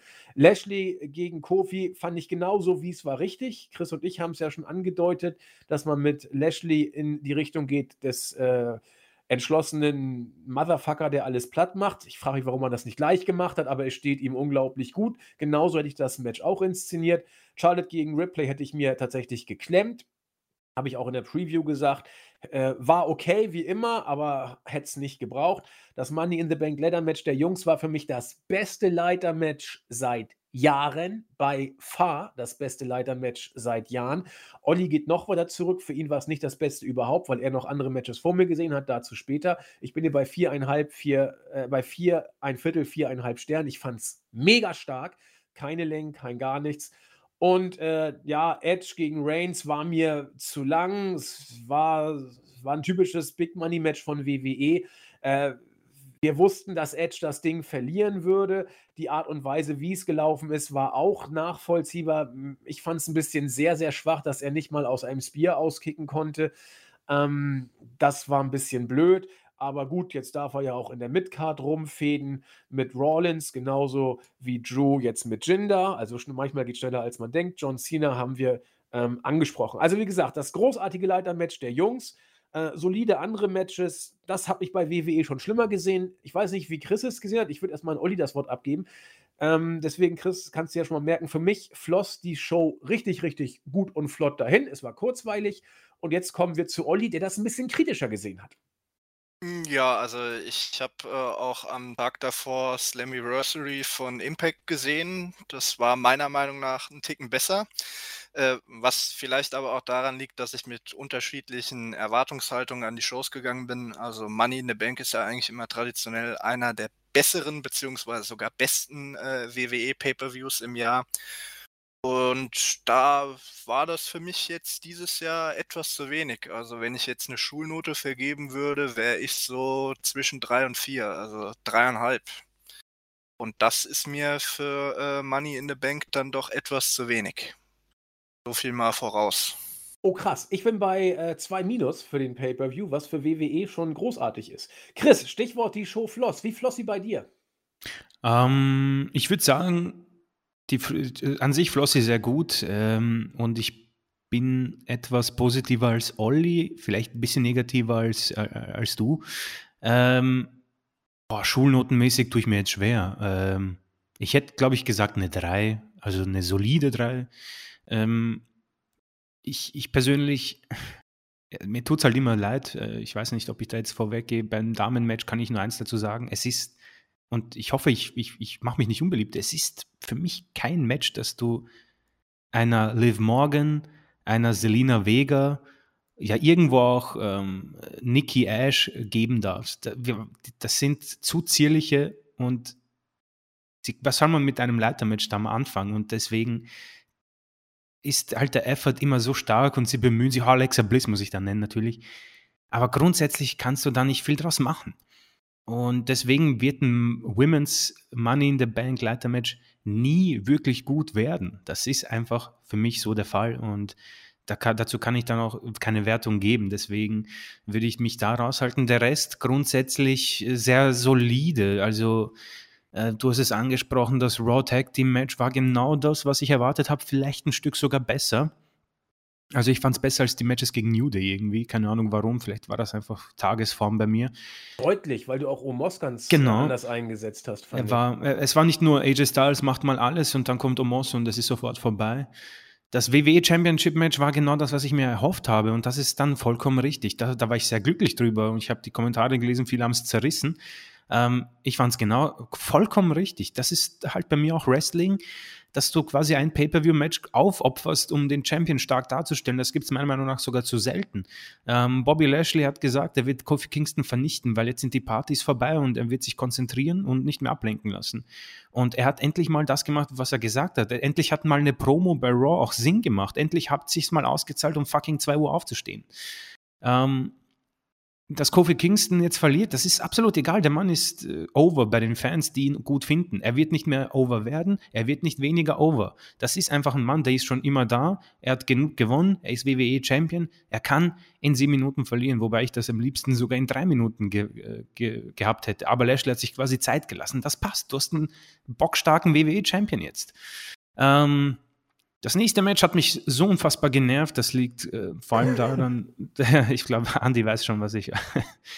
Das hat mich unfassbar. Wir, wir haben es gewusst. Wir haben es gewusst. gewusst. Wir haben es genau gewusst. Es ist unfassbar. Aber sie können uns ins Gesicht spucken, aber dieses Mal sind wir ausgewichen. Ähm, an sich ein gutes Match, hat mich ein bisschen sogar an Mania erinnert durch ähm, die Qualität, aber grundsätzlich, also keine Ahnung. Ähm, das Money in the Bank Match der Herren war genial, Dies, großartig. Diesmal sind wir ausgewichen, das ist gut. Das, das kannst du dir als Signatur irgendwie schreiben. Sie können uns ins Gesicht spucken, aber diesmal sind wir ausgewichen. Ja, diesmal, wir, wir haben, es ist halt, keine Ahnung. Rhea Ripley ist halt tot, sie ist 24, sieht gut aus, hat, ein, hat Talent, man hat sie komplett zerstört und das ist so, so schade, aber eh schon wissen. Man wartet, man wartet einfach nur auf Becky Lynch und wir bekommen 100 pro Lynch gegen Flair bei WrestleMania. Also ich gehe stark davon aus, das wird den nächsten Sommer prägen. Ähm, Wer es braucht, ich glaube, wir sind uns ja einig, wir brauchen es nicht mehr. Ähm, das Herrenleitermatch war genial. Also ich habe es mir schon so erwartet, weil die Teilnehmer einfach großartig sind. Ähm, Drew McIntyre ist auch eine spannende Personalität. Der wird sich auch denken, meine Güte, was ist passiert? Ähm, der Rest richtig stark. Ähm, Owens bringt sich mal wieder um. Ähm, und wir hatten 18 Minuten pure Action. Ich habe persönlich geglaubt, wir werden 25 hier bekommen oder eine halbe Stunde. Ähm, man probiert es mit Big E. Ich warte mal ab. Ich told ya, told ya. Ja. Ja, ich war da optimistischer als du. Äh, wird, sich, wird sich zeigen. Ähm, das ist für mich ein großartiges Match, muss ich nochmal, ähm, das ist für mich so vier, viereinhalb Sterne, würde ich vielleicht sogar geben. Ähm, und der Main Event, und das, das ist für mich auch wieder so, äh, normalerweise finde ich diese Matches zu lang, aber irgendwie hat es mich gecatcht. Und dann nach 33 Minuten, wo du wirklich intensiv dabei bist, gibt es einen Fuck-Finish und das ist wieder so typisch WWE. Ähm, wir haben Seth Rollins angekündigt, er kam. Er hat es persönlich bei dieser Promo auch angekündigt. Das ist leider etwas blöd gewesen, meiner Meinung nach, dass, dass man diese Promo zeigt, weil jeder weiß oder jeder wusste, dass er eingreifen wird. Das heißt, jedes Finish habe ich nicht gekauft. Ich habe kein einziges Finish gekauft. Ähm, ich weiß nicht, Edge ähm, kann ich nicht mehr einschätzen. Das beim Rumble äh, vor zwei Jahren war, da war ich noch dabei und bei der Fehde von Orten weil die beiden halt viel machen durften, war ich auch noch dabei. Das danach kann ich nicht mehr fühlen irgendwie. Edge. Ich freue mich auf Seth Rollins gegen Edge, das wird sicher cool. Ähm, aber hier hat, man hat hier niemandem geholfen, glaube ich. Auch wenn es für mich ein solides Match war, ich weiß nicht. Das könnte so ein Match werden, das Melzer gut findet. Ähm, ja, vier Sterne. Wetten, dass Melzer vier Sterne ja, gibt? Da sind wir uns, glaube ich, einig. Ähm, Reigns, ja, bin gespannt weiter. Das ist jetzt kein Match, das ihm persönlich was gebracht hat. Er bekommt das Match gegen Cena. Das wird interessant, sage ich mal. Ich möchte dazu noch nicht viel dazu sagen. Ähm, großer Pop von Cena, das war heftig, muss ich sagen. So einen Pop habe ich lange nicht gehört. Haha, Thunderdome und so weiter. Aber grundsätzlich, wie gesagt, bis auf ein paar Sachen, die mich ärgern, wie gesagt, das, das Frauenleitermatch, da, da werden die Superstars ein bisschen verarscht. Der Rest war solide, super, äh, super Inszenierung von Lashley, das gefällt mir. Starkes Leitermatch. Main Event, der einfach clean enden müsste, weil du kannst auch Roman Reigns einfach gewinnen lassen. Edge ist einfach, wer er ist. Und dann danach Seth Rollins einfach sagen, du pass auf, Edge, jetzt hast du verloren, und jetzt verpasse ich dir einen Stomp und fertig, du hast das Match und mehr brauchst du nicht. So hat es niemandem was gebracht, grundsätzlich aber oh, gutes Match. Und dann bin ich echt so bei einer 3 von einem, wenn ich von 0 bis 10, vielleicht sogar bin ich bei 6, also da wäre ich dann drüber. Ich fand WrestleMania stärker. Es könnte so der zweitbeste Pay-Per-View in diesem Jahr werden, aber von dem Money in the Bank, da gebe ich Olli recht, wird es wohl eher ja, schlechter sein, weil ja, die anderen Sachen kannst, wie gesagt, was kann man sich anschauen? Das Herren Money in the Bank Match, den Rest kann man sich echt knicken, außer du willst einen dominanten WWE Champion sehen. Ja, mm, Jetzt sind wir doch tatsächlich die Matches schon mehr oder weniger durchgegangen, was aber nicht schlimm ist. Wir können ja noch so ein, zwei Aspekte äh, trotzdem rausgreifen pro Match, wenn wir wollen, die uns aufgefallen sind. Ähm, beim Mädelsmatch ist mir neben der Tatsache, dass da Aufbau und Umsetzung äh, nicht das Gelbe vom Ei waren, Olli wird es noch ein bisschen ausführen gleich. Wie over war denn bitte Liv Morgan? Äh, das hätte ich ja nie gedacht. Das war ja mit Abstand die mit Alexa Bliss, die am meisten over war. Wieso denn das? Warum sollte man denn Liv Morgan bejubeln? Ist da irgendwas Storyline-mäßig an mir vorbeigegangen, Chris? Oder warum ist die jetzt so over? Ähm, ich glaube, du hast es angesprochen, sie ist hübsch. Okay, Und wenn das langt. also. also grundsätzlich hat sie mehr ähm, Zeit bekommen bei SmackDown definitiv. Ähm, aber das war jetzt nichts, wo ich, also sie hat keine Promo gehalten à la CM Punk oder AJ Lee. Ähm, sie hat keine großartigen Matches gewonnen, beziehungsweise sie war halt da ich glaube einfach, dass sie wohl ein Aussehen hat, das einem imponiert. Sie ist motiviert. Man sieht, dass sie an sich arbeitet. Keine Ahnung, es gab ja auch diese Dokumentation. Vielleicht schauen sich WWE-Fans diese Dokus an. Ja, das ist ein Argument, ja. Ähm, ich persönlich war auch überrascht. Ich war überrascht, dass Alexa Bliss äh, so beliebt ist. Diese dämliche Geschichte mit Selina Vega. Ich habe geglaubt, dass. Also, es das könnte, so schlecht. Ja, ich habe geglaubt, das wird übertüncht durch irgendwelche WWE Backstage Officials, die quasi Jubel einspielen. Ich habe geglaubt, boah, da wird jetzt ordentlicher Buhrufe die, die, die Halle über, äh, über die Halle gehen, aber grundsätzlich hat es wohl niemanden gestört. Ich meine, keine Ahnung, dass man das bringt vor, Zuschauern, war für mich sehr überraschend, äh, weil das Liv Morgan so over ist. Ich meine, Respekt, aber ob das sie weiterbringt, stark zu bezweifeln. Auch hier vielleicht eine verpasste Gelegenheit, ihr den Koffer zu geben. Ähm, ja, Niki hat ihn gekriegt. Äh, ich dachte, Gott sei, Gott bewahre, was soll das denn für ein bescheuerter Kofferrun werden? Man hat es dann auch gleich, ich habe es auch, ich habe es glaube ich sogar geschrieben. Nee, habe ich nicht geschrieben. Äh, sie hat dann gleich bei Raw auch eingecasht. Das war auch richtig so, weil das wäre, oh mein Gott, das wäre traurig gewesen. War auch okay. Koffer. Das ja, war nicht das Schlechteste okay. bei Raw. Hauptsache Charlotte nicht als Champion. Ja. es war ja. wirklich okay. Es war okay. Olli, du hast das Match ja genau wie ich dann doch eher kritisch gesehen, oder? Ja, also, also tut mir leid, aber das war ja nicht mehr zwei Sterne. Also das war ja absolut miserabel. Da hat ja überhaupt nichts gepasst. Zwei Sterne? Das ist aber nett. Nicht mal. nicht mal. Also äh, das war wirklich äh, wahrscheinlich das schlechteste Money in the Bank Match aller Zeiten. Ähm, war halt auch, wie Chris gesagt hat, wirklich nicht gut besetzt. Also du hattest hier keine Charlotte, keine Sascha oder sonst irgendwas dabei. Ähm, ja, und hast gemerkt, weil in, eigentlich in keinem Moment war das richtige Timing da. Bei Moves hat man während der Ausführung immer noch mal ein, zwei Sekunden Pause gebraucht, um den Move auch richtig anzusetzen und durchzuführen. Keine Aktion hatte Impact. Es gab keinen nennenswerten Spot im Match. Das ganze Match war einfach langsam und schlampig und das Finish war dann auch selten dämlich, wo sich alle bestimmt eine halbe Minute einfach nur auf irgendeine Gegnerin konzentrieren, obwohl sie oben auf der Leiter stehen und eigentlich äh, äh, nach den Koffer greifen müssten. Also wenn man sich mal fünf Sekunden auf die Gegnerin konzentriert, um die von der Leiter zu kriegen, okay.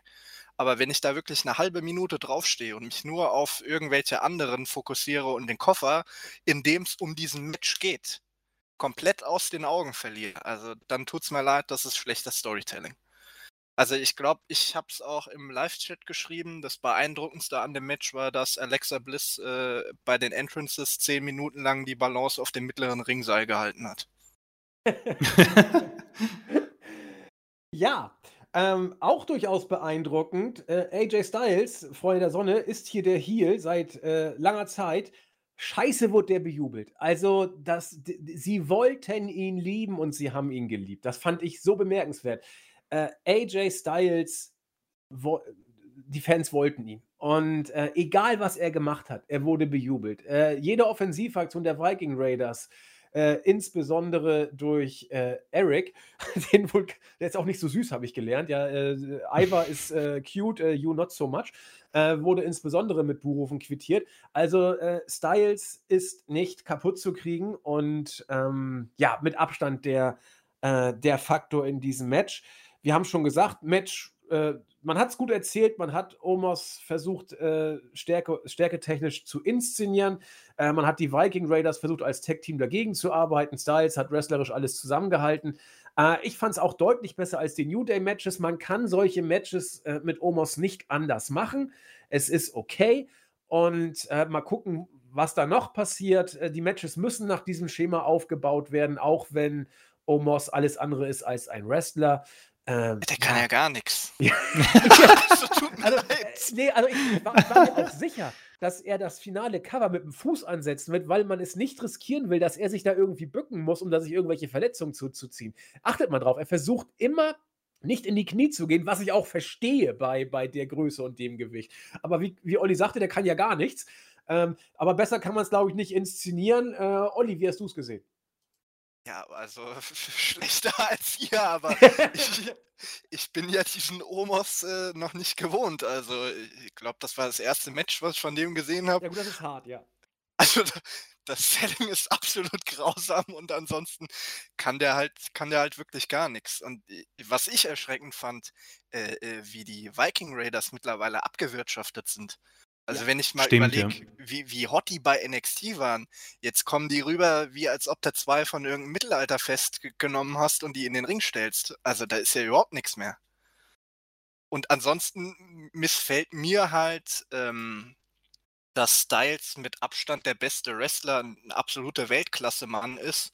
Und auch im WWE-Kosmos war er auch schon World Champion und wurde immer stark dargestellt, dass er jetzt quasi neben so einem absoluten Frischling wie Omos als die Schwachstelle im, im Team dargestellt wird. Äh, missfällt mir halt persönlich, auch wenn es natürlich typisch WWE ist, dass der große Mann äh, als der Starke dargestellt wird.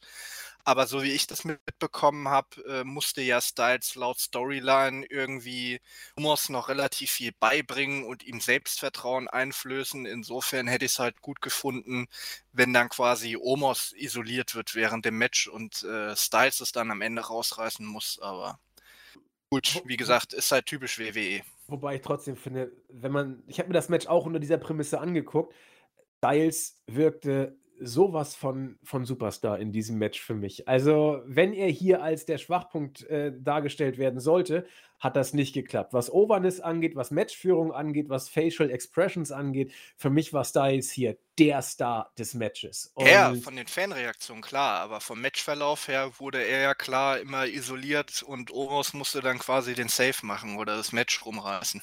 Okay, ja, habe ich tatsächlich sogar auch gar nicht so krass wahrgenommen, weil Omos immer schnell wieder ausgewechselt hat und Styles musste dann wieder das Match führen. Das war so ein bisschen Schüler-Lehrer-mäßig. Aber ich weiß nicht, welche Geschichte man hier erzählen will, ob Styles der Schwachpunkt ist oder der Lehrer. Äh, zumindest funktioniert es für mich nicht, weil Styles äh, so stark wie noch nie der Superstar war, zumindest seit es dieses Team gibt, so stark wie noch nie. Und äh, wie ich schon sagte, Styles ist durch nichts kaputt zu kriegen, auch nicht durch dieses Tech-Team. Äh, der, der, Typ, was mich auch riesig freut, äh, da kann er noch so oft sagen, wie flach die Erde ist. Der Typ ist einfach ein überragender Wrestler und äh, den kriegst du auch damit nicht kaputt. Äh, zu Lashley und Kofi hat Chris alles gesagt. Ich habe dem nichts hinzuzufügen. Äh, Olli? Dito, also ich fand es sogar ähm, ehrlich gesagt auch ziemlich gut und auch. auch äh, erfrischend, dass ein ja. Heel-Champion mal dominant gewinnen darf. Und wie Chris auch gesagt hat, es hat halt perfekt in die Storyline gepasst, dass Lashley vorher hier mit den ganzen Weibern und Alkohol abhängt war und sich jetzt auf das Match konzentriert hat und dann eben Kingston einfach auseinandergenommen hat. Das war von WWE mal wirklich gutes Storytelling. Ja. Also kann ich absolut mit leben. Finde ich auch total super. Hat man ja auch bei Raw konsequent fortgeführt und dabei gleich mal Keith Lee in die absolute Belanglosigkeit. Zu, also da fällt mir nichts mehr zu ein. Deswegen würdige ich es auch keines Kommentares mehr. Ja, auch Charles. Ja, da gab es ja, ja auch ähm, äh, jetzt Spekulationen. Äh, was, weil Keith Lee war ja lange weg. Also ich, ja, kann da nur, gemunkelt? ich kann da nur sagen, was ich aufgeschnappt habe, was ich mitbekommen habe, ist natürlich äh, absolut ohne Garantie, ähm, dass es möglicherweise zwischen Keith Lee und WWE äh, einen Rechtsstreit gab um äh, dessen Namensrechte. Also beide wollten sich wohl die Namensrechte an Keith Lee. Und deswegen hat man ihn wohl erstmal ein äh, paar Monate aus den Shows genommen und packt ihn jetzt womöglich ins Doghouse und lässt ihn erstmal verlieren. Das war so Scheiße. das, was ich äh, aufgeschnappt hatte. Aber ob das jetzt tatsächlich stimmt, äh, kann ich natürlich nicht sagen. By the way, den hätte ich auch gern bei AEW, aber das ist ein anderes Thema. Mm, Charlotte Flair gegen The Replay werde ich auch keines Kommentars mehr würdigen, ergänzend zu dem, was Chris gesagt hat. Deswegen gebe ich gleich an Olli weiter. Ja, ich fand die erste Hälfte vom Match war ein bisschen komisch, weil ja da irgendwie Charlotte auch ihren Ausraster hatte und irgendwie auch sehr emotional auf die Fans reagiert hat. Da bin ich mir bis jetzt äh, auch noch nicht sicher, ob es jetzt in irgendeiner Form geplant war oder wie oder was. Äh, den Mittelfinger hat man ja auf jeden Fall nicht äh, ko korrekt ausgeschnitten, sondern hat man schon verpasst zweite Hälfte vom Match fand ich dann eigentlich ziemlich gut. Also äh, kann ich nichts Schlechtes sagen, außer dass halt Charlotte mal wieder äh, äh den Titel gewonnen hat. Also musste ich auch schmunzeln. Ähm, wie gesagt, ich habe die letzten zwei Jahre nicht wirklich viel äh, WWE geschaut, aber kaum bin ich zurück, werde ich wieder mit äh, Roman Reigns und Charlotte als Champions begrüßt. Das ist dann natürlich, ähm, ja, äh, sage ich mal, hängt mir gleich schon wieder zum Hals raus. Aber äh, Charlotte hat ja dann den Titel auch direkt wieder verloren, äh, was aber im Zweifelsfall nur heißt, dass sie ihn beim SummerSlam schon wieder zurückgewinnt. Klar, also Nikki wird ihn jetzt gegen äh, Charlotte oder Becky verlieren und dann mal gucken, was da ja, passiert. Ja, man, sie, sie, soll, sie will, man, man will sie ja zur 16 bringen. Ja, aber dann, dann muss äh, Charlotte ja, jetzt schnell das kriegt sie dann aber in einem Viertel der Zeit von ihrem Vater hin. Ja, sicher. Definitiv. Die wird sicher über 20 kommen, sicher. Klar, sie ist ja auch die Queen. Ja, also das wird uns ja auch Stimmt, ja, gegen dieses Argument kann man echt nichts sagen. Aber auch nochmal sagen, also ähm, grundsätzlich äh, ist es mir ja egal und es kann ja jeder mit seinem Körper etc. machen, was er will, aber ich fand es echt äh, ein bisschen erschreckend, wie Charlotte aussah. Also sie hat sich ja schon die letzten Jahre im Vergleich zu ihrer NXT-Zeit stark verändert, aber im ersten Moment habe ich gar nicht äh, erkannt, dass es überhaupt Charlotte ist. Also wenn ich es nicht gewusst hätte. Ja, da, da, da hilft vielleicht tatsächlich für diesen Eindruck eine gewisse Auszeit, denn Chris und ich äh, haben, äh, erkennen, also wir, wir kriegen das zwar so ein bisschen mit, aber da wir sie ja relativ regelmäßig sehen, äh, sind das nur so Kleinigkeiten, die sich dann addieren. Ähm, und das mag für dich dann natürlich deutlich eher in die Augen springend sein. Da ist natürlich viel gebastelt worden. Ja, wie ja. gesagt, also ich finde es ja jetzt auch grundsätzlich nicht äh, negativ und kann ja jeder handhaben, wie er will. Nur fand ich es halt wirklich, also ich habe die im ersten Moment nicht wiedererkannt. Äh, fünftes Match, Money in the Bank, Ladder Match. Äh, Chris und ich haben uns auch dazu schon geäußert. Wir sind beide so bei vier, ein Viertel, viereinhalb Stern. Olli sagte stark, aber nicht das Beste. Olli. Ja, da bleibe ich auch dabei. Also von der Wertung her würde ich eigentlich so mit euch mitgehen, aber ich finde, das liegt vielleicht auch daran, dass man mittlerweile einen eigenen Pay-per-View dafür hat und ein Frauen- und Männer-Match hat. Ich finde einfach damals, als ähm, die Money in the Bank Ladder Matches noch bei WrestleMania waren, hatten die einfach nochmal ein höheres Prestige. Und damals, klar, war es eine neue Matchart, du hattest noch keine unverbrauchten Spots etc. Ähm, damals hatte das, finde ich, einfach noch ein bisschen mehr Impact als, als heutzutage. Aber im Großen und Ganzen äh, mit dem Match kann man absolut zufrieden sein. Also da hat alles gepasst. Ähm, Intensität, die Spots, die Fans waren drin. Ähm, einzige, äh, was ich halt jetzt nicht schade finde, aber ich hätte mir vielleicht einen anderen Kofferträger gewünscht weil ich glaube, Big E ist jetzt kein schlechter Worker und den kann man durchaus auch mal ins Main Event stellen. Aber ich glaube nicht, dass der einen dauerhaften Main Event Push kriegt. Da, da sind wir uns einig, weil es ist halt wieder eine verpasste Möglichkeit. Riddle bekommt sehr viel Aufmerksamkeit bei Raw, vor allem mit seinem Tag Team mit Orton und er gewinnt auch sehr viel und er bekommt wirklich sehr viel TV-Time. Warum ihm nicht den Koffer geben? Warum nicht den nächsten Star basteln? Du hättest ihm auch so einen geilen Koffer-Run geben können. Absolut, ja. Bro-Gimmick und wie er dann da äh, kommt und da, da, da, hättest du so viel mehr draus machen können. Aber wir, wir haben es ja schon gesagt, man will es mit Big Evil machen, man will ihn pushen. Ich habe es vor Monaten gesagt, dass Big E kein äh, Push ist oder kein Star ist. Ich habe aber auch gesagt, dass WWE es offensichtlich glaubt. Und deswegen ist dieser Koffergewinn ein Stück weit konsequent, wenn man es aus WWE-Brille sieht. Äh, ich habe sogar kurz äh, Rollins äh, gedacht, weil der ja auch doch unglaublich over war in diesem Match.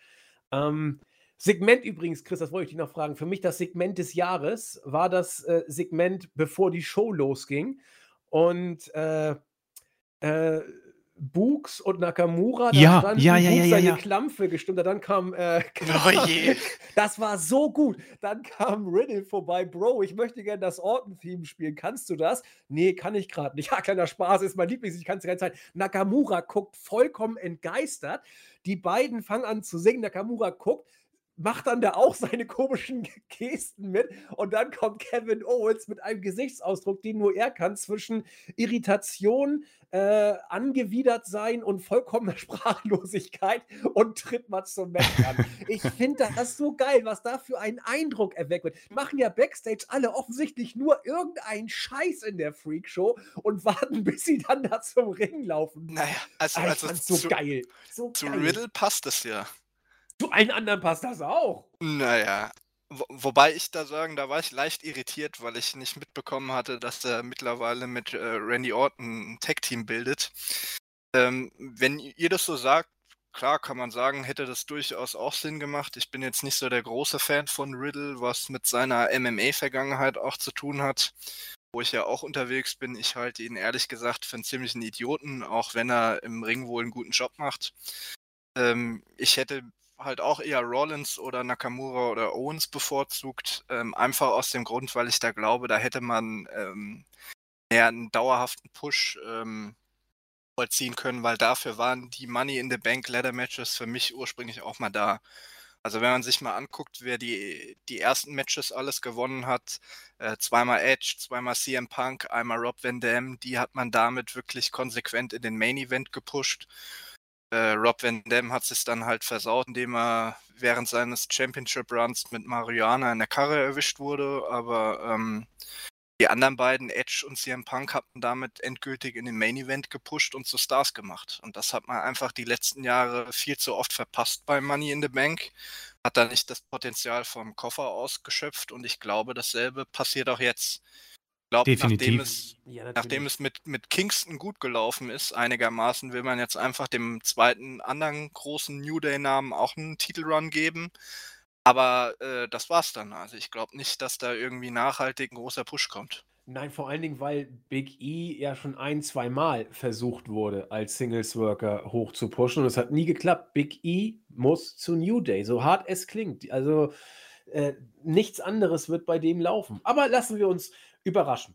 Ähm, ja, das Main Event Match, um den Pay-Per-View rund zu machen, hat Chris, finde ich, auch sehr schön beschrieben. Nur eine Sache habe ich anders gesehen. Mich hat das Match zu keiner Sekunde gehuckt. Null äh, weil mir klar war, dass äh, Kapitän Thomsen nicht gegen Roman Reigns gewinnen wird. Ich finde, ich find, das, das ist Hammer. Guckt euch mal das Boot an und die Anfangsszene, wo sie alle so Ja, besoffen sind. Ein bisschen. Also Bart und Haare etwas stutzen und dann hat man leichte, leichte Ähnlichkeiten, ja. Ähm, aber das musste ich kurz mal droppen, diese Geschichte. Äh, es war klar, dass Edge hier nicht gewinnen würde. Es war klar, dass Edge äh, in die obere Midcard mit Rollins befördert wird. Also, wir haben es im Vorfeld befürchtet, Edges Comeback äh, ist nicht so gelaufen, wie er und andere sich das wohl erhofft hatten. Schade, wenn man für Vince zu alt aussieht, dann kommt sowas dabei rum. Mm, Naja, aber also wer soll sich da was erhofft haben? Es ist doch schon ein Armutszeugnis, dass der, keine Ahnung, der ist ja jetzt mittlerweile auch 50, glaube ich. ich glaube Oder 48, guck an die nach. 50. Dass so einer, also nichts gegen Edge, natürlich kann der nochmal zurückkommen, aber dass der jetzt nochmal den Royal Rumble gewinnt und im Mania Main Event steht. 47. Also tut mir leid. Das ist, zeigt wieder alles auf, was bei WWE falsch läuft. Ja, aber Edge, wie gesagt, da, da hätte ich noch für, für so einen Run hätte ich noch mit klarkommen können, weil das einfach, aber da hättest du es eben das Eisen schmieden müssen, solange es heiß war. Denn als Edge zurückkam, war das ein Pop, wo du ein halbes Jahr bis ein Jahr äh, was draus hättest basteln können. Aber Corona kam dazwischen, die Verletzung kam dazwischen, alles kam dazwischen. Und jetzt ist er einfach äh, nicht mehr derart heiß, wie er nach seinem Comeback war. Und jetzt geht es dann äh, den Weg alles Irdischen sozusagen. Äh, Ich fand noch bei dem, also bei dem Match war meiner Meinung nach das Problem, dass äh, beide, beide kein Match führen können. Und dann ist einfach 30, Ja. über 30 Minuten zu lang. Sehe ich Hat, genauso wie hat du. man dann auch gemerkt. Und ich muss auch sagen, also ich habe das ja auch schon im Teamchat geäußert. Ich habe ja jetzt viele gute Sachen über Reigns gehört und wie toll er doch mit seinem neuen Gimmick ist, etc. pp. Das Heel-Gimmick passt besser zu ihm, aber ich sehe da jetzt ehrlich gesagt keine großartige Verbesserung zu früher. Also für mich ist er im Ring immer noch solide, ist okay, hat aber meiner Meinung nach immer noch keine äh, herausragende Ausstrahlung. Also ich meine, er guckt immer nur noch äh, genauso wie früher, mit vergleichsweise relativ wenig Mimik und Gestik. Äh, Mike Quirk ist halt keine Katastrophe mehr wie früher. Da kommt ihm jetzt auch das Heel-Gimmick entgegen.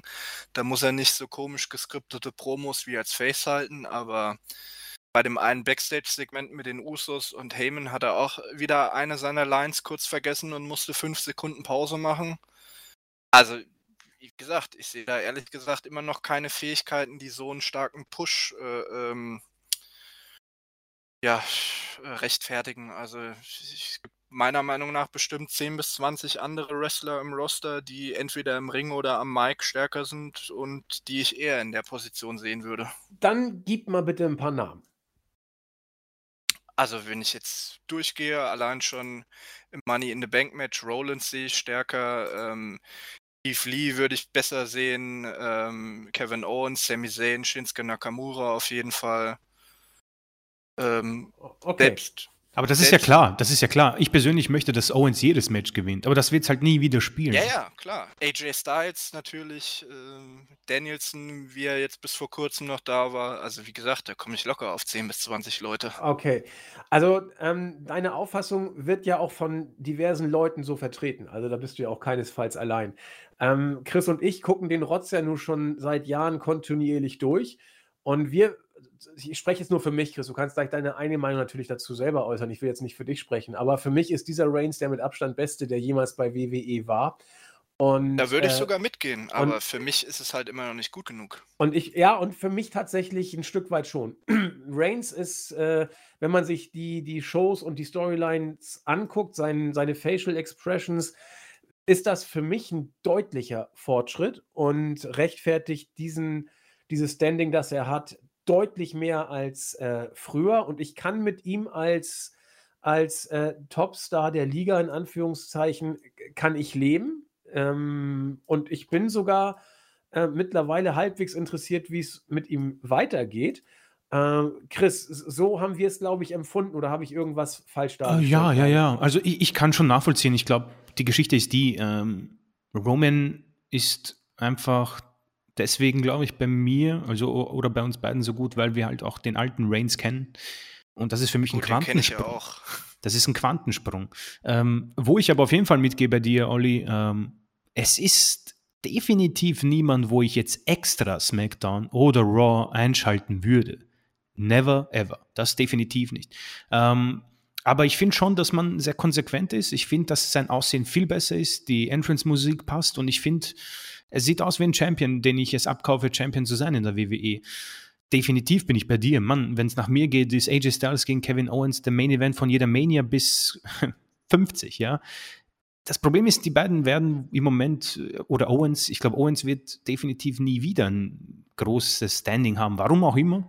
Ähm, ich sehe sogar Sami Zayn in, äh, in Ring und am Mikrofon besser als Roman Reigns, definitiv, da bin ich ganz ah. bei dir. Ähm, Keith Lee und so weiter, alles schon besprochen in dieser Review, alles schon erwähnt, aber ich denke, ich meine, vielleicht loben wir ihn tatsächlich zu sehr, aber ich finde, das hat Hand und Fuß im Moment. Es ist solide im Ring, es ist besser am Mic, die Intensivität passt, die Storyline mit seinen Brüdern ist in Ordnung. Ich kann damit leben, definitiv, weil ich auch, weiß nicht, man, man ächzt ein bisschen nach den Horrorregentschaften von Bray Wyatt, Goldberg, Lesnar, der nie da war nach einem Champion, der einigermaßen gut dargestellt wird. Mit Drew McIntyre konnte ich zum Beispiel absolut gar nichts anfangen. Und ich glaube, das färbt ein bisschen dann auch auf Roman Reigns ab, wo ich sage, ja, das ist für mich ein doppelt stärkerer Champion als McIntyre und doppelt besser als das, was man irgendwie in den letzten zwei, drei Jahren gesehen hat. Deswegen hebt er sich so für mich hervor und definitiv halt auch diese Geschichte zwischen 2012 und, keine Ahnung, 16, wo er wirklich farblos war, wo ich auch echt nichts mehr sehen konnte. Dieses Match gegen den Undertaker bei, bei 33, glaube ich.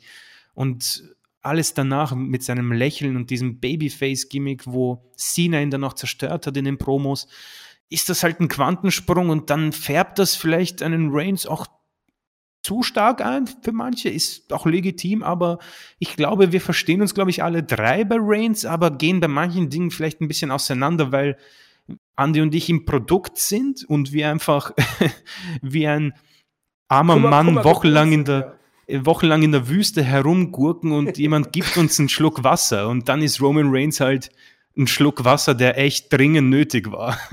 Ja, also ich würde auch gar nicht sagen, dass wir da so weit auseinander sind. Also, ich auch, ich auch, ja. Dass er im, im Main Event ist, ist ja auch okay. Und ich kann auch ehrlich gesagt, da war ich auch immer offen, ich kann mit McIntyre und Lashley im Main Event auch nichts anfangen. Konnte ich schon bei Impact nicht. Ähm, aber äh, Reigns ist für mich trotzdem immer noch keiner, der ein Jahr lang äh, Dauer-Champion ist oder der äh, eine Promotion wie WWE carried.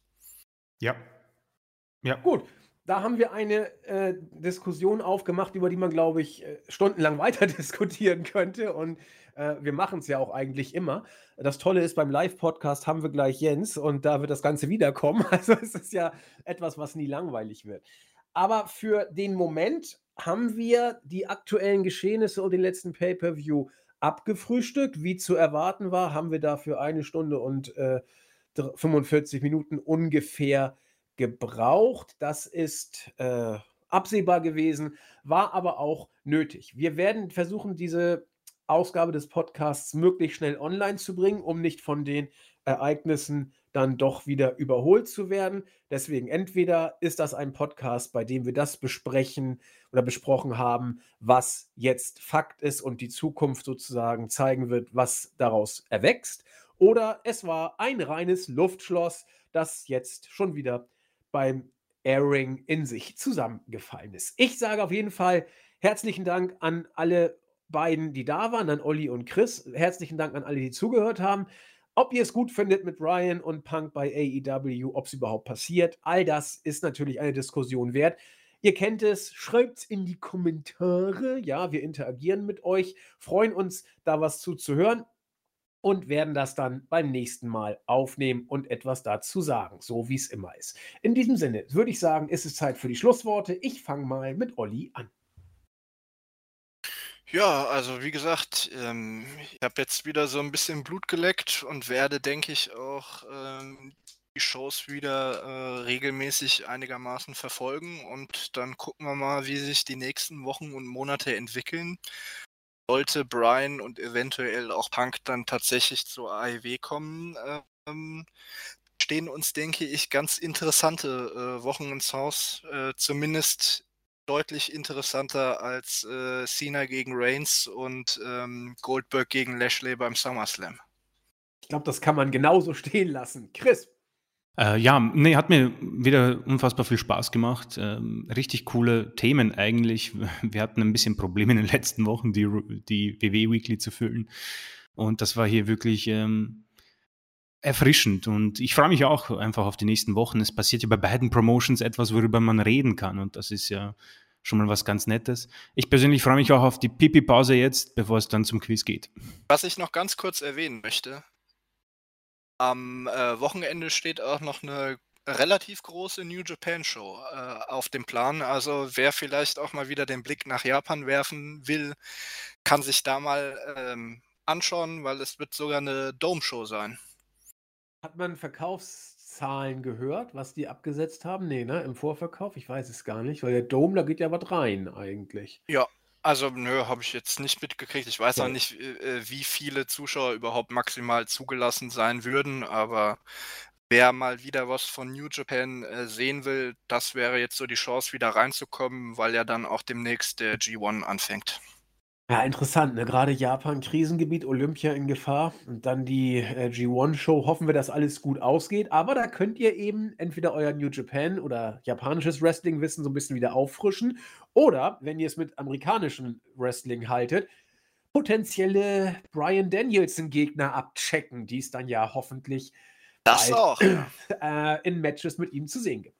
In diesem Sinne wünschen wir euch eine schöne Zeit, bleibt gesund, habt noch ein bisschen Sommerspaß und macht es gut. Bis dann. Tschüss. Ciao, ciao. Tschüss.